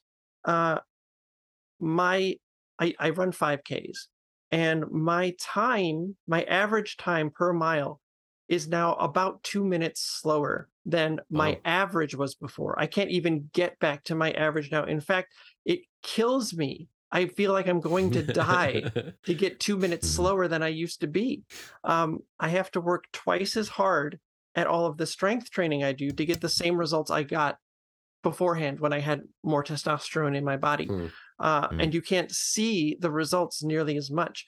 Uh, it's a it's a very well known thing for a lot of trans women that once we go on estrogen, we can no longer open jars because we, we, Oh, wow. it's so much harder now. Um, and all of these changes happen and they they they stack up. And trans women have no natural advantages against uh, cis women in any kind of uh, sport. And the thing, the extra thing about it that's extra annoying is that genetic advantages are how all sports work. How many how many short people are in the NBA? If you're not tall, you don't get it. What if you're a short cis man who loves basketball and you're good at it? How, what are your chances of getting into the NBA? The people who have, It was like Spud Webb, and then there, none none beyond that. I think. people who just genetically happen to be seven feet tall are going Right. to get in, and that's they Mhm. didn't do anything to get there. My favorite example is if you look at Michael Phelps, uh, you know, most dominant cis male swimmer ever, probably right. Mhm. his muscles make half the lactic acid that most people's do. And lactic acid is what makes your muscles tired. So he Hmm. tires Mhm. at 50% the rate of everyone else, meaning he can go longer and harder than anyone else can. How many people said he can't compete because he has a genetic advantage? No, he was lauded for that Mhm. genetic advantage. But if, if Right. they take 10 seconds and think, one trans woman might have a genetic advantage, which we don't have once we're on hormone replacement therapy anyway. Uh, they they lose their shit. So um, mm-hmm. it's it's all it's all garbage. It's all hot garbage. There's no science. Every scientist and every doctor will tell you uh, trans women have no natural advantages whatsoever competing against cis women. Um, it's all just yeah. it's just discrimination. I, I appreciate yeah. you explaining that. I I knew that that had to be horseshit, but I wasn't sure but why. Why you know? exactly? How do you explain yeah. why though? That's the that's mm-hmm. the key, and that's it. It's it's the genetic dis- or the genetic advantages. Like if if it's like two two girls like because there's this thing right now I, I, heard about the other one day. cup. no, no. Oh, okay. sorry, a, sorry, sorry, There's like two girls that uh, they're like it was like a race, and there, there's parents that are like suing or, or trying to get this like the winner like kicked out or whatever because their their two daughters uh, lost. But this the winner is a like it was born a, a girl. She's not she's not transgender, but they're like having an investigation to see if she is or whatever. Like this this stupid case going on right now, whatever, this stupid thing happening, and it's like okay, so say she she is a girl, she was born a girl, just like your girls were over here, and they lost, but she's faster or she's t- taller or she doesn't tire uh-huh. as fast. But then say she was given the gender boy at birth and she was born with those parts or whatever, and then transitioned before puberty. And she's also still just tall and fast and she doesn't tire as much. Like there's no real difference. It's just how society kind of portrayed her at one point in her life and now she's here at this level. Like it, I don't know, you can break it down and and just let you, what you said like blew apart the arguments. It's just helpful for us because yeah, that's when I was like, I don't really understand this. I'm, we're not into sports really, so mm-hmm. it's yeah. like not a fight that I care about a lot, but it's a fight that's important for us when we can, or if it comes up to to stand up for you know transgender rights and stuff. So right, thank you for yeah. right. Good, it's it's, yeah. it's part of the their entire uh, plan to just make it impossible for us to live in in public which is why they try to keep us out of bathrooms um, right. because it, if you don't understand what that's like imagine every time i go out i have to think about where i'm going and what the bathroom situation there is and how many mm. times have you done that in mm. your mm-hmm. life is there a yeah. single occupant bathroom in this restaurant can i go there if i if not if i have to go into a communal women's bathroom i risk a confrontation with people who mm. are mm-hmm. bigots right um, mm-hmm. And that's just as bad because, uh, you know, there is zero evidence of any trans women committing any kind of uh, assault in public bathrooms. It doesn't right. happen. Uh, right. What happens is it's all cis men commit assaults and they don't do it in public mm-hmm. bathrooms to strangers. They do it to people they know by a wide margin. Um, but they put that blame on us to keep us out of public life. Um, mm-hmm and it harms uh, cis people too. So do the sports, so do the bathrooms, because not every cis woman has narrow shoulders and is not very tall. There are plenty of cis women that are tall and have wide shoulders and even bigger jaws. Maybe a cis woman doesn't want to shave her legs. Who's going to police that? Oh, right. Oh, you can't go in the bathroom because you have hairy legs. What? You might not be a cis woman. That it happens with sports all the time. Especially, it is weaponized against um, women of color and especially Black women who are hmm. cis. Mm. Um, Caster Semenya, it has happened to her multiple times. She has been kept out of events because people test her and they say her testosterone is too high. She must be a trans woman. Hmm. No, she's a cis woman who just happens, to, her body happens to have more testosterone than most cis women do. It's a, she hmm. did nothing to, to do this to herself. It's just a genetic advantage she has, and people right. use it to keep her out. Um, so this kind of stuff, which uh, the Matrix movies will show you all the way through, harms cis people as much as it harms trans people.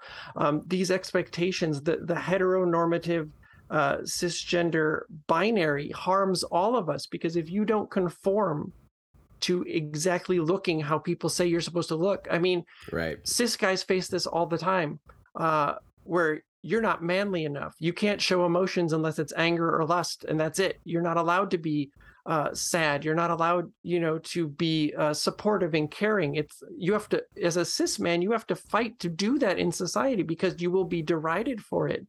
Mm-hmm. Um, and that harms you It that harms cis yeah, men yeah. so much that's that toxic masculinity that society puts in and it hurts you guys so much and it's awful because you have every right to feel every emotion and show them just like everyone else does. You deserve compassion and kindness, and you deserve to be able to show those things to each other. How many movies do you or, or TV shows do you see where it's just two men who are not gay? They're just cis men who are there to support each other who mm-hmm. care about each other who are kind to each other you don't see that and so these these boxes the matrix of our society that right. they put us in um it harms every single one of us mm-hmm. yeah and that goes back to like the the end goal of this and just making it a, a better world like when people say i don't want my kid to be gay or transgendered because look at the world will do to them yeah. Like I think the answer to that is, well, you need to change the world then. Like the, exactly right. This person is not the problem. the world that's acting like dicks is the problem, right? And uh yeah, and I've lived with that for, for my personal life. Again, like growing up Christian and and and conservative in my, my high school years, my brother came out and that was like a big thing in our family and our lives and I I didn't know what to do with it for a while and like that really helped me grow and like I love him to death. Danny is sunshine. He's he's the best human I know. And like to think of anybody wanting to harm him or not accept him, I'm like, screw everybody that thinks that. And my parents were that way where they're like, well, we don't want this for him. We don't want this hard life for him. And my that's what kind of helped me kind of get away from a lot of those feelings and explore a lot more and like why do why am I so accepting of Danny? What's this other viewpoint? And it's like, well, if they're if people around you or people in general are are being violent or rude or whatever, like then don't let that happen. Like that's the world I don't want to be a part of. And I eventually want to be a thing where it's like Danny, my brother is. It's not. He's not uh, my gay brother. I don't want him to be like that's not his defining characteristic. He's so many other things that just happens to be a part of it. But given the nature of the world, he has to kind of be an advocate for that. Like he's kind of forced in that position um, I'm glad that like you've kind of stepped up in your role and and helping people understand and like using your skills to put that out there. But you shouldn't have to, right? You shouldn't right. have. You mm-hmm. should be able to be yourself. And the world we live in, though, is one in which we all have to be advocates for that. And I didn't understand until reading your threads really what I could do as a cisgender male to help further along that more acceptance or my role in it or why I would be I almost felt like I I have no nothing to say about this. Move along. I I I'm fine but like I have nothing to say. And now I'm like oh like your threads will point out if you're not specifically advocating for that acceptance and and and that um respect then you're against it. Basically you're you're part right. of the problem right? That's one of and the, I don't want to do that anymore. Yeah. Right. That's one of the key things that uh, these movies hit on time and again um, that if you are not actively helping trans people, and this actually goes for all marginalized communities, people of color, uh, the disabled, if you're not actively trying to make life better for us, you are part of the world that is hurting us. Uh, and that's what the Matrix shows so brilliantly because if you're like, if you just write it off and say, well, that's not my problem, that's for them to deal with. Okay, but then that makes you part of the system that's oppressing us because that system can only exist when people let it exist. If you say that's not my problem, I don't have to fix that, that's exactly what they count on. Your apathy allows it to continue, and that makes you part of the system that oppresses us. And what is really important to realize is, um, and the Matrix shows you this all the way through. Um, with the architect, the analyst, the agents, every police officer, every guard, they're all cis white men. Mm. Cis white men set up this matrix of society to keep themselves in power and at the top.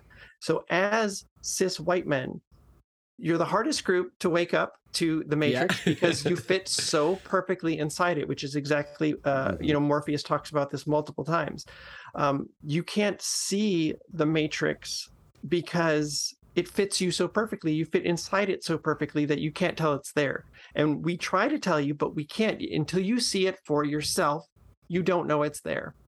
But once you do, what you have to realize is that you have more power than anyone else in society. You have more privilege than anyone in society. And that doesn't mean your life has been easy. It doesn't mean your life has always been great and that you don't have hardships, but your life is not made more difficult by being a cis white man. Mm-hmm. Whereas being a trans woman, my life is way, way, way difficult. And it, it still does not compare to like black trans women. They have their right. lives are so hard because they have the least amount of privilege in all of society. Um, mm. So what you have to do is like what I'm trying to do and use my privilege to explain Mm-hmm. uh, what it's like to exist as trans. You guys don't, I don't know if you even know now how powerful your voices are. If somebody makes a transphobic joke, one of your friends, and you just say, hey, man, that's not cool. Don't do Right. that. You don't understand the power that has because we say those things and nobody listens to us, but they will listen to you because you are set up to be the well uh, i got to listen to this guy. He's a white man. Uh, it's just Mhm. how society works um, the way our society's been established. And so you guys have so much power to make things better for so many other people. And all it takes is just uh, standing up for us voting for people who won't take our rights away uh, to to amplify the voices of those who are marginalized. So if you see uh, if if a Trans Tuesday outright really speaks with you, share it and tell your friends that they should read it or why. Or if you see a disabled person speaking about something uh, in society that you maybe didn't realize, just by you sharing that with others, you amplify their voices in a way that we can't do on our own. And so you have so much power. It's why allyship is so important because hmm trans people and a lot of other marginalized communities, but especially with trans people, I'll stick with what I know. Um, the best. Mhm. Uh, we're a very small fraction of society. Um, the census data puts us at like maybe one to two percent, and that's but that's just trans people who are out. Um, Mm. But the people who can't be out uh, or who maybe haven't realized yet, some people put the numbers maybe as high as ten percent. Um, but our society does not let those people be out right now. So if you work on that one to two percent number, that is not enough to affect any kind of societal change on our own. Every trans person can vote for all the people that will make our lives better, and it won't move the needle. If right cis people don't step up and do that, nothing will ever change.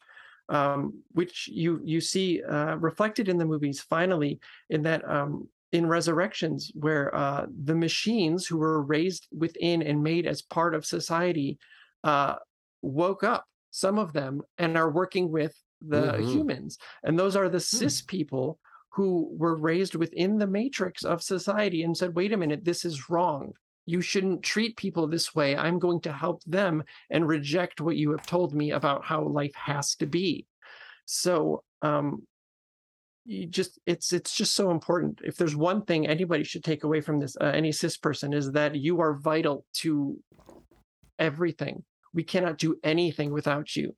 Um, so uh, it's on all of us to make the world better for all of us to live in. Right? It's right that's a, the thread I love that runs through the Wachowskis' work is always that we are all in this together. It's kindness, it's compassion for everyone.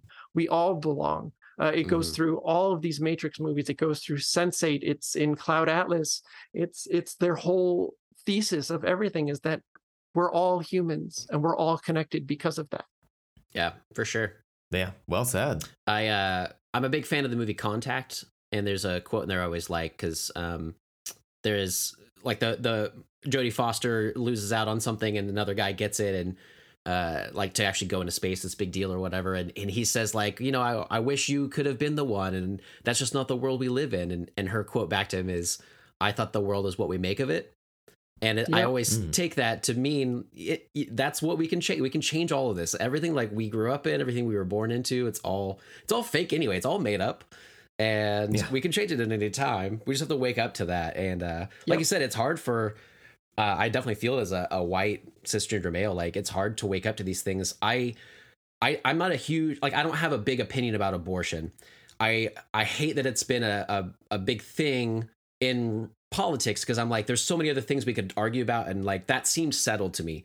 Clearly, it wasn't. So I feel like I've missed out on a mm. fight that I needed to be a part of, and now we have even harder fight to get that that right back. Right? Like I was, I always thought it like, yeah, it should just be a, a the woman's choice, whatever. I didn't really think much of it other than that. Now I'm like, oh, there are other fights that I haven't been a part of that I do feel something for, and the transgender fight is one that I'm new to, but. I just didn't understand it. I didn't have a connection to it. I didn't know anybody. Um, one of the things I wanted to bring up with you, and you had mentioned like raising children uh, and allowing them to figure these things out, especially before they go through puberty and are forced into the wrong transition, the wrong body sort of thing. Yeah. Um, I was wondering, like, kind of, I guess, your opinion about what you teach kids or how you allow that. Um, I have a, a friend from high school I grew up with named Taylor, and she grew up and she has a transgender boy. And, oh, I guess, sorry, transgender girl. She has a, a book she wrote for him, Rainbow Boy. And it's about how he likes footballs, but he also likes tutus and he likes this, but he also likes this. And it's about basically just letting kids do whatever and not forcing them into anything. Um, I'm actually a nanny for my my two year old niece. I read her this book all the time, and she seems to be a very girly girl. She likes a lot of the dress up stuff and all that, and but we try to let her do whatever, you know. So um, I want to just highlight that book. It's really good. It's called Rainbow Boy. Um, I can't remember her. She's changed her name now. Uh, Taylor, my, my friend who wrote it. Um, so Taylor Rowanzian is her her last name.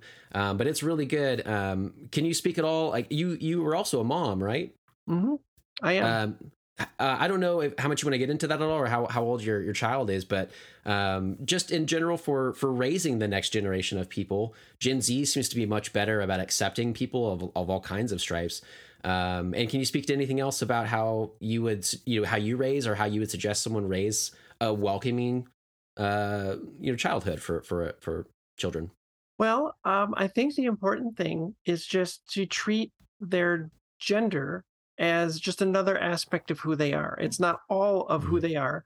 And it's it's like if you would let your kid explore, do they like horses? Do they like trains? Do they like you know whatever you're letting them figure out who they are right and that's all that this is and so if they tell you that they don't like dresses don't make them wear them right Mhm. you, you just listen because the kids will tell you they will figure it out on their own it takes a different amount of time for everybody but the important thing is to respect them and their decisions um, and not force them into things that they don't want like when i was a kid I always hated being forced to quote unquote dress up. They put me in little suits and little ties, and I hated it. And it made me feel so bad. And I can even feel it now, and the feeling is awful.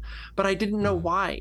I didn't know why I felt that way. I thought I just hated dressing up. That's not the case. But give me a fancy dress now, I'm all about it. Right. But- Mhm. But um, so you need to just listen to that, pay attention to things like that. Um, let give them the freedom to figure out who they are. And uh, like for trans kids, uh, an important thing for people to remember because there's a lot of misinformation about it out there. Uh, no one is doing surgery on trans kids. Mhm. Um, if a kid tells you that they're trans, uh, they you can't even do anything by yourself. They have to talk to doctors. You have to talk to therapists. Um, and nothing happens without all of these adults affirming that this is what is right for the child. right. And the only thing that is done for trans kids medically uh, is giving them puberty blockers. Um, puberty blockers have been used for cis kids with precocious puberty for decades and decades, where Mm. puberty starts too early and they're like, oh no, they're too young Right. to go through this. We're going to pause it for a little bit. So Hmm. they put them on the puberty blocker and it stops the puberty from happening. So it, it depends on on if you were assigned male at birth or assigned female at birth, which hormone your body's producing. There are different drugs that will just stop your body from producing that. The second you stop taking that, your body resumes making that hormone and you would progress through that puberty as normal. So, like for me, uh, assigned male at birth, if I had been given a puberty blocker as a kid, uh, that would have stopped my puberty for as long as I kept taking it. But if I later decided, wait, no, I was wrong. I am a boy and I want to go through male puberty. You stop taking the drug no matter what age you are, your puberty starts. Hmm. You go through it. There are no side effects. It's it's it they're perfectly safe. Hmm. And so and since they're perfectly reversible, you still get your puberty if you stop taking them.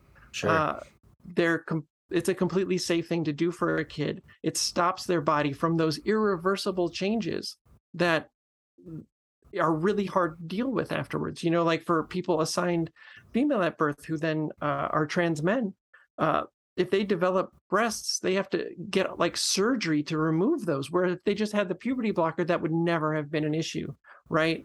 Um, you're it's saving way them worse later on. Yeah. Exactly right.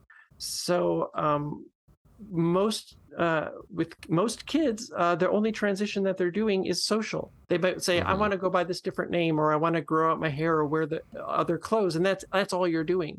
And all of that can be done uh, just at home. Just let them explore. Let them figure out who they want to be, and you just accept them for who they tell you they are.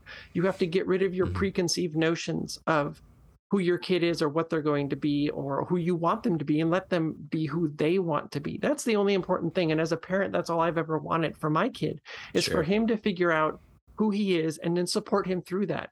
It- you know, it's kind of the same as like um parents who are like, well, my kid has to go into the family business and take it over for Right. me. And well, you're a kid who like, but I want to go over here and be an architect. Well, no, you have to come work at the family flower shop. Why? Why would you force them to do something that will make them miserable? You want them to be happy. That's all I want is for my kid to be happy and loved um, through his whole life. So Mhm. whatever that involves, whoever that involves, wherever it takes him, I'm going to support him through that.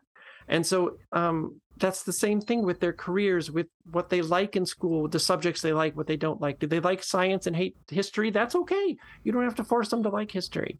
Um, you just, it's it's it's no different than any other aspect of who they are. You just let them figure it out and support them through it. Again, so simple. Yeah, it is. Once you explain people- it, yeah. People Yeah. think it's this big complicated thing and it can be if you're an adult like who transitions it's really complicated and hard to figure out your Yeah. trans and how to transition but for a kid they're figuring out all of who they are Sure. already and so it's just another part of the process it's one aspect of who uh, you know are you is the only thing about you that you're a man no there's so many other things about you you're a podcast host you you know maybe you're a husband maybe you're a dad maybe you're also like a gamer and you love video games or role playing games or you love sports or whatever it's just one tiny part of who you are sure. Mm-hmm. Unless you're left-handed, then you're of the devil. We can all agree on wrong that. there. um, yeah, it is weird that we uh, separate people into tribes just strictly based on gender, especially early on. Like my wife and I, we have uh, the the board game Guess Who. You know, like where you have all the little tiles you flip up and and you put them down and try to like funnel it down to one final person or whatever. We always eliminate the are they male or female rule just because it's like it's you're eliminating half of the people. So we try to be like does this person seem like they'd be a dick to a waiter at a restaurant? you know that type of that. thing. Like, what's their vibe? you know, vibe. that's that's purely up to artistic interpretation, and it's way more fun that way. You know, but uh, but yeah, I don't I don't know why. Um, like, I, I feel fortunate enough to to say that I've got plenty of male and female um, friends. Steven, you don't know any of them, Mm-hmm. um, and uh, but I, I I don't know. I can't imagine just sticking with one type of person because they're my same gender or same skin color or same, you know, like I, I There's like no to be well rounded and Yeah. yeah, exactly. And uh, yeah, so it's it's uh, just understanding where people are coming from and accepting them for who they are, which should be a default regardless. And that's another thing, especially here in in the southern U.S. Like we pride ourselves on being so hospitable and polite that like it, it seems like to be dismissive of a transgender person is incredibly rude. You know, it, it seems like you could get them on that technicality, but for whatever reason, it's Yeah, it's like- that's not the case. You know, What would your grandma think about you saying that to that person or whatever? But Mm-hmm. Yeah. grandma might have been a racist too, so who knows? she likely was. Yeah, more than likely. Yeah, Yeah, that's why I feel too. Uh, it's with like the southern hospitality thing. It's like, oh, it's great if you're white. Like uh, other than that, I don't know. You know, there's. Yeah. It's like within a, within bubbles, they're very welcoming or whatever. Um, I'm struggling with that with my family right now, and politics, especially being so um, violent, to be honest. But to, you know, everything's so divisive, and I feel one way and they feel one way, and, and just trying to bridge those gaps. But um, trying to explain to them some of these things, and I, w- I kind of wanted to have this podcast in with you. I, I know we're not talking about so much Matrix stuff, unfortunately. Uh, there's just so many other questions about your experience that I'm so curious about, and I'm still trying to learn. And then also to have conversations with the people in my lives. Like after reading your threads, there's one in particular. I think it's in uh, Reloaded or Revolutions. There's like in the middle of one of your threads, you're like, well, you need some context for this, and you're like, I'm gonna link a bunch. And there's like a whole, there's like 15 in there, and I, I read every one of them because I was like, you were like, don't move on unless you read this, and I was like, I got Yeah. to. So I did, and it, it, it the more I read them, it, I got basically more into your regular Trans Tuesday posts, and it really opened my eyes to a lot of things. And uh, trying to formulate the way that I could discuss things with people, especially with like children, I think my parents would have a hard time understanding that. But like the way you explained that, of like, well, just like anything, it's just one aspect, and you're just trying to accept who they are and blah blah blah, and like that's all it is at the end of the day you break it down in a simple way um, that helps me personally, you know, in my life, uh, deal with family or friends, whatever that might not, we might not have had those conversations because I never knew how to say those things or stand up for people. But Sure. uh, I hope coming out of this, I, I will have a little bit more under my belt to uh, to be able to do that. You know, a little more knowledge. So Well, thank you. Um, Uh, that's the, that's the whole reason that I write them is to just help people understand, right? Um, and like, yeah, Sure. that that moment you're specifically talking about is the the Burly brawl in Reloaded, mm, um, which Yeah. uh, it's it's hard. Um, there are moments of the movies that I love, but they are really hard to watch.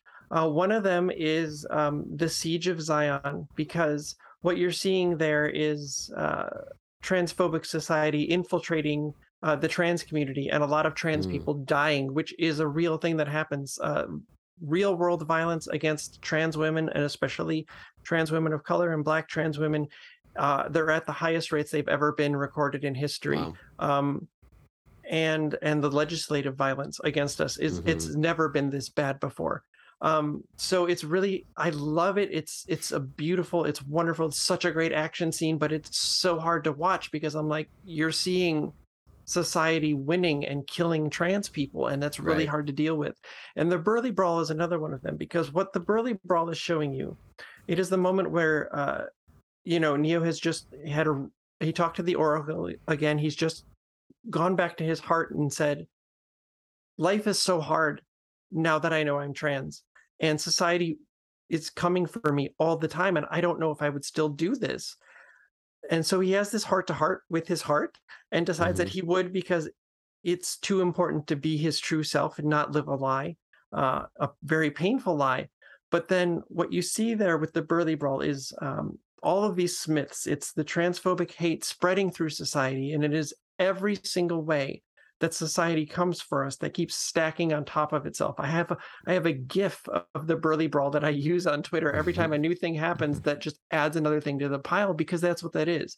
That is people misgendering us. I just got misgendered last week. Um, some lady at the grocery store called me sir. I don't know why. I have this long hair. I've got boobs Right. that I grew myself. I'm dressed like a woman. I've got a purse. No, she calls me sir.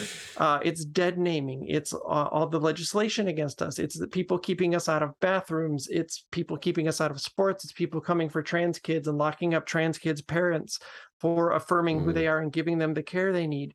Um, Right. And that's why I linked to all of those different threads in there because each one of them explains how awful it is. It's it's going through um, airport uh, Mm, body scanners where they have to hit the male or female button when you go through, and eh, that's a problem for trans people. Right. Um, and if we try to avoid that, or if we come up as anomalies, which is what they call us, we're not anomalies, we're human beings. Um, then they they give you the pat down. And so Mhm. many trans people, even trans kids, have been molested through those. Um, it's horrible. Jesus. It's awful. It's disgusting. But it's it's every aspect. It's having to think. Uh, if I'm going to go out with my wife and son, and we're going to go out to lunch, I got to check the bathroom situation of where we're going. I can't just go. Um, Mhm. it's this other thing which uh, I don't want to to to freak you out too much, but uh, a thing that uh, trans women and trans men do are tucking and binding. To um, Mhm. there's two reasons. Uh, one, some people do it so that it may uh, make you feel more like your true self and hide the parts of your body you don't like.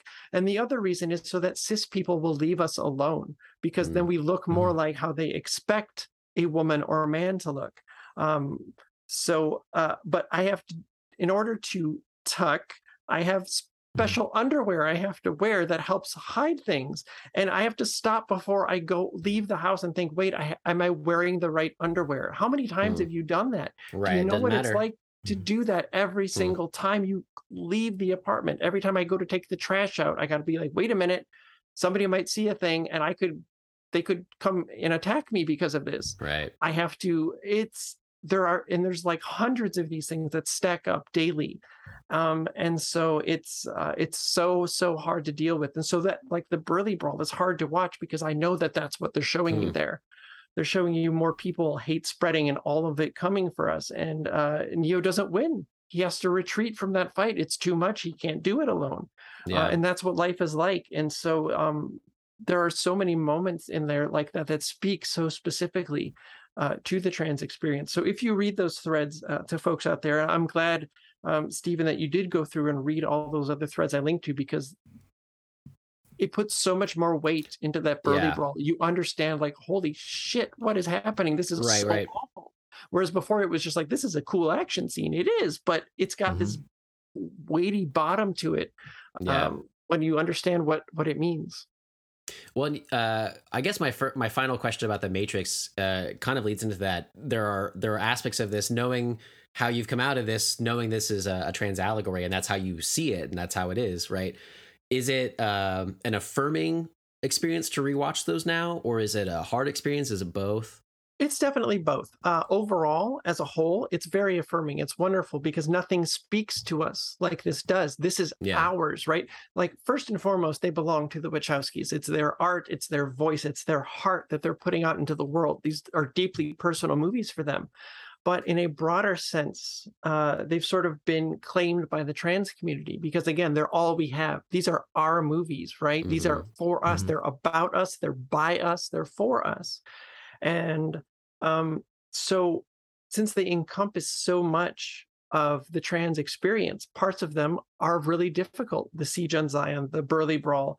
Um, the hard, one of the hardest things was um, the start of Resurrections, like the first half until Neo starts to retransition. It broke my heart Mm. because society was so bad that he gave up who he was. He gave up his truth. He went back to working for society, pretending to be a cis man. And I know what that would be like. I know what it would take to make that happen. And it's heartbreaking.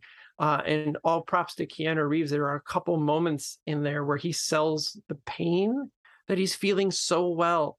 Um, so that is really hard to watch, but knowing where it goes and how it comes out of it, um, it's a very affirming experience. But it is a definite roller coaster, which is what trans experience is. And it shouldn't be. Being trans should be just like being cis. It should be easy. It should be fine. It's just one tiny bit of who you are. It doesn't make any difference. But our society doesn't make that possible. So um, these whole it's it's yeah it's a definite roller coaster. But I love them uh, because there's just there's just nothing else like them out there. Yeah, It's for sure. Yeah. Well, you've really opened my eyes for sure with this. Um, like I said, now I can't really watch them without it, and I'm glad because it it really gives another level to a great sci-fi story that I always liked, uh, or even really uh, reappreciated lately with the sequels and stuff. But uh, um, now it's it's good for that. So, um, Britt, did you have any other further questions? Well, not a further question, but I, I do want to say, as a, uh person of color, you know, a, a brown cisgender male, Tilly, I'm with you. Steven is the problem here, and he must be stopped. She's like, I'm not joining into that. Uh, but thank you so much for uh, making the time for us multiple times over at this point and uh, for coming on the podcast. It was a true delight to have you on. Your life absolutely matters, and uh, Steven and I consider ourselves allies, so we'll we'll do what we can Yeah. uh, from our, our tiny little platform here to uh, to help out our uh, our uh, transgender uh, human beings Yeah. um, on this planet. So thank you again for coming on. Well, thank you so much. Um, truly, like even just having me on uh, and getting this sort of point of view out there is don't underestimate how much that means. How many people will hear this? Mhm. You are giving these issues a voice that they didn't have, and that's what you need to do, right? As cis men, you have this ability, uh, not just with your podcast, but even more important. Uh, with people you encounter in your daily life, with your friends and family, don't let that stuff slide because that's how the little mm-hmm. changes happen, and the little changes lead to big changes. So if you you mm-hmm. know if you don't let your your your family says something transphobic, and you're like, hey man, don't do that. That's not cool. You're you're hurting somebody for mm-hmm. no reason.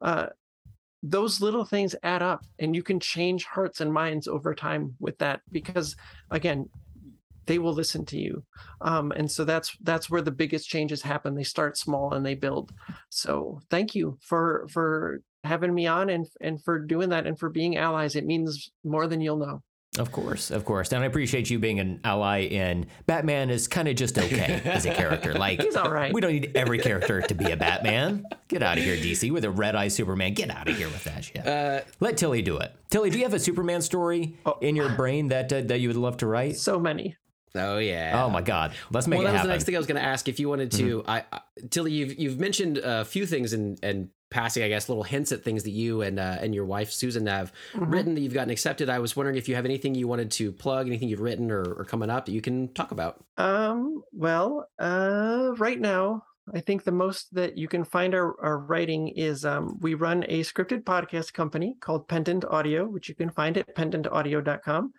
Um, our most popular show there is a sci fi crime drama with a trans lady lead that's going to be starting its 12th season, if you can believe it, oh, wow. uh, coming up this wow. fall. Um, and that, those are that's all awesome. available for free, so you can check that out. Uh, we write for the Star Trek Adventures tabletop role playing game. Um, cool. So we've got some of that stuff that's out. Um, we've done some television work that we're not allowed to talk about yet because of NDAs. So that's Damn. exciting. Oh. Uh, but that's coming up. So that's what I was hoping. that's if good you, though. Uh, yeah. yeah. Well, we won't shut up about them uh, once yeah. we're allowed to talk about them. So if you if you keep an eye on that.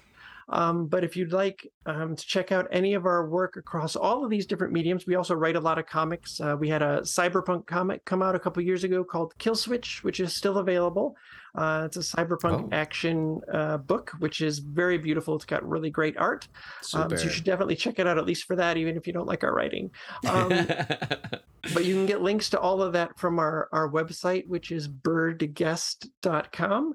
And if you are interested in my Trans Tuesdays, um, you can I post them all to Twitter. My handle is Tilly Bridges, and uh, every Tuesday there's a new one, and there's there's just so so many of them out there. So uh, and I'm always happy to answer questions if people have them, or direct you to past threads that I've done about yeah. something you may be curious about. So um, please, um, I've put myself out there so that if people have these questions, they can ask me and don't have to bother uh, trans people with much less privilege than I have. So I'm always happy to answer questions and talk about things. So uh, if you read stuff and you have questions that aren't answered or you want more information, please just let me know. I'm always happy to talk. That's lovely. You had I haven't read yes. it yet. I have it bookmarked on Twitter, but your last thread or, or two maybe where they uh, like ask you questions about yes. trans life or anything. That yeah. Uh, that was like, oh, I'm fascinated to go back to this because that's the like that's the thing. You don't want to just ask any random trans person you meet on the street they're just living their lives. They might not want to talk about mm-hmm. it. They don't have yeah. to, but you're putting yourself out there because of your your position, and that's great. Um, so yeah, your threads have been really fascinating to me. Uh, I would highly recommend them. I'm gonna start retweeting some of them. I, I it's like I I have this bad thing where I like I save things for later. I'll come back to that. I'll come back to that. All whatever. And this is one of them. I had these things and I was like, oh, we're gonna have her on the show, so I'll retweet them afterwards. And then it just kept being pushed off. And now I feel like, well, it's two months I've read these things and I never put anything out there. So uh, I will try to to to be better about that as well because um, there's just so many fascinating ones that I think people around me would would be interested in. So, um, real quick, I'm just to mention some of our last little things that uh, all of our info for social media is in our show notes as usual. If you'd like to contact us, please rate and review us on your favorite podcast apps and let any of your friends know so they can find us as well. And as always, just thanks for people for listening to us. Uh, we put this dumb thing out there, and anything we can do to get people to laugh or, or I don't know, learn a little bit is, is always nice. So, mm-hmm. um, certainly, Tilly, thank you for being on the show and and for uh, trying for so long and, and for being so gracious uh, to come on here and, and sharing so much info with us because it was really enlightening mm-hmm. for me today. I'm sure it was for a lot of our listeners.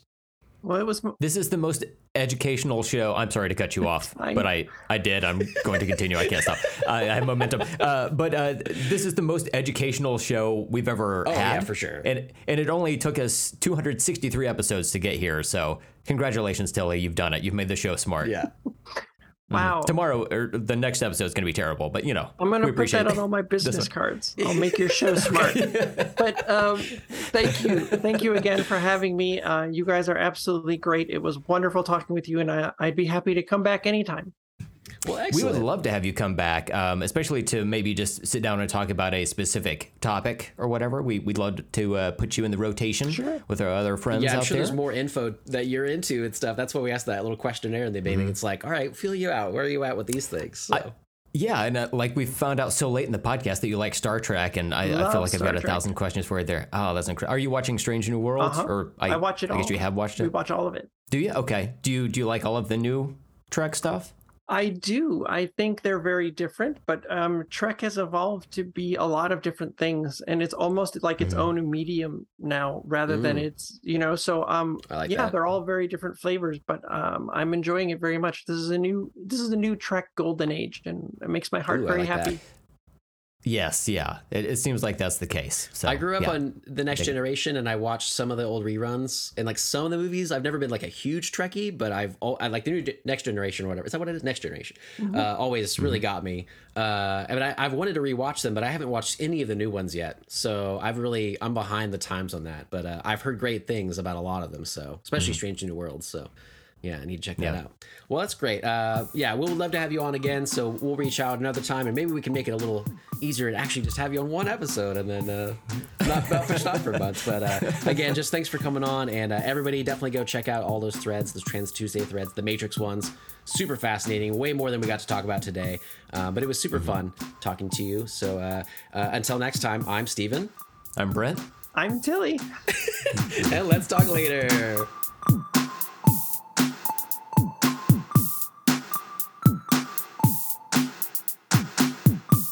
Edit it better.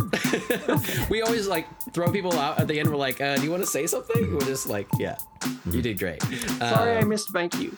oh no, like, That's it's okay. Our, it's our thing. That's what's the problem. Um, Yeah, it'll it'll edit out fine. It'll it'll be okay. I- Steven, before you hit stop there, um, so uh, Tilly, you had mentioned earlier uh, about taking out the trash and how you have to think about that and what you wear. Uh, are you the the household trash taker outer? I am. Is that Yeah. an assigned duty? Yeah.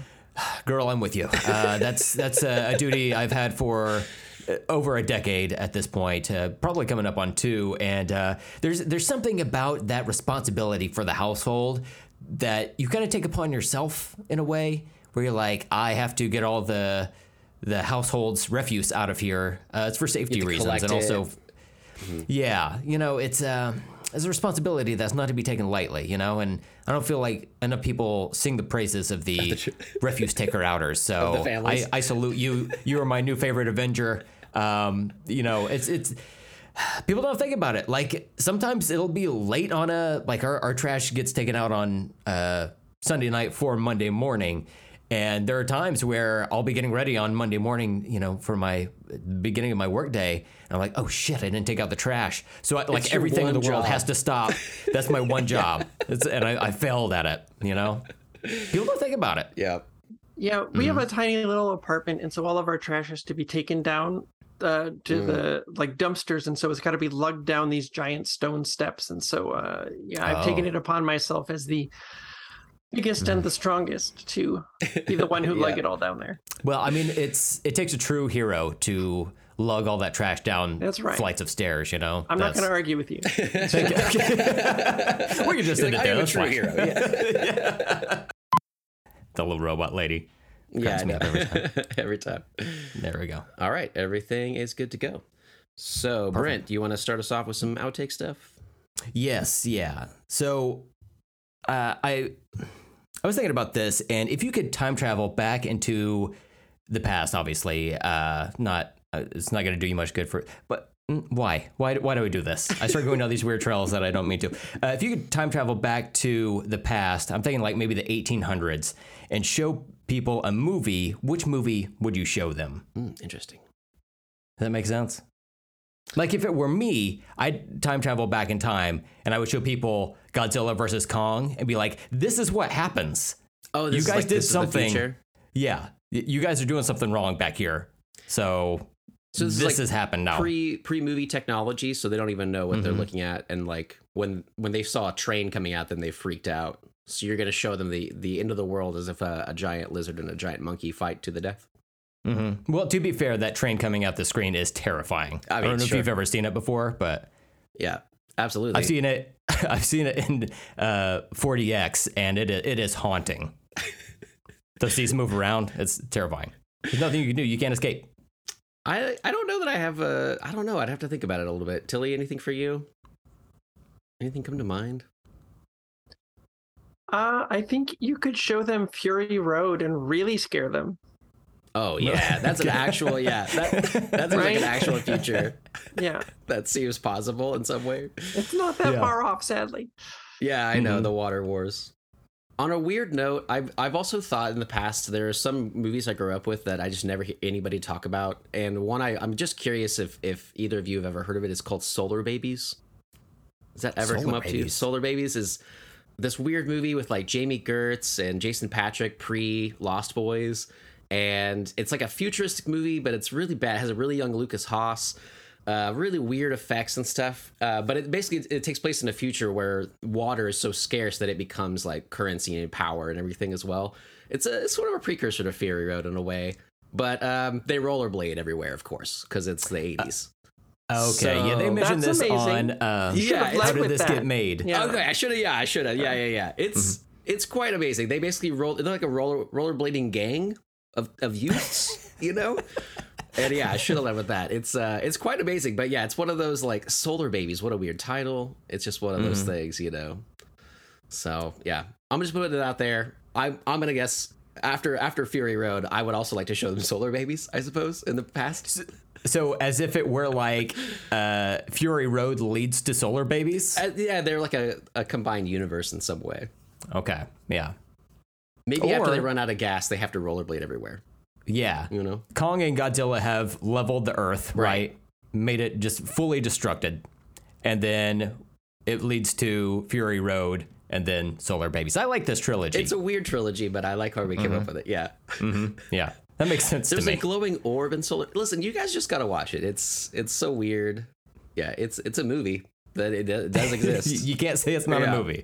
but I It's think going on my list. I, I have good, to see it. I have Perfect, to. perfect. Excellent. There's even probably more people I'm not even thinking about there in that movie, but yeah, good stuff. Mm-hmm. Um, but yeah, I'm glad at least uh, that we could freak out people appropriately, you know, back in the 1800s. So I wonder if you goal. could show if you could show them Back to the Future three, and if that would make sense to them at all. Likely not, right? With all the uh, the like the DeLorean, they have No. no concept of what that is. Probably not. yeah. I did just rewatch that whole series though, and so you're. I mean, it feels appropriate that you would go back in time to that time period. I guess whether Mm-hmm. you would show them that movie or not, you know, I don't know if that would work, but mm-hmm. They'd be like, "Wait, what's electricity? Like, where are Yeah. they trying to harvest this thing? right. Dep- depending Does on old uh, man have thunder powers or whatever, lightning powers?" yeah, depending on how far back how back you go, you know, you Mm-hmm. could uh, you could really freak people out the further back. But I like the uh, the trilogy we came up with though. I think so. good stuff. I think it works. I don't know if we came up with a sync word out of that though. Um, I honestly, why don't we just go with Solar Babies? Easy enough. We uh, clearly we have to get the word out about this Okay, movie film. Yeah. I apologize so- to everybody in advance that watches that movie, but I watched it a few years ago. I was like, it still holds up. It doesn't, but to me, it did.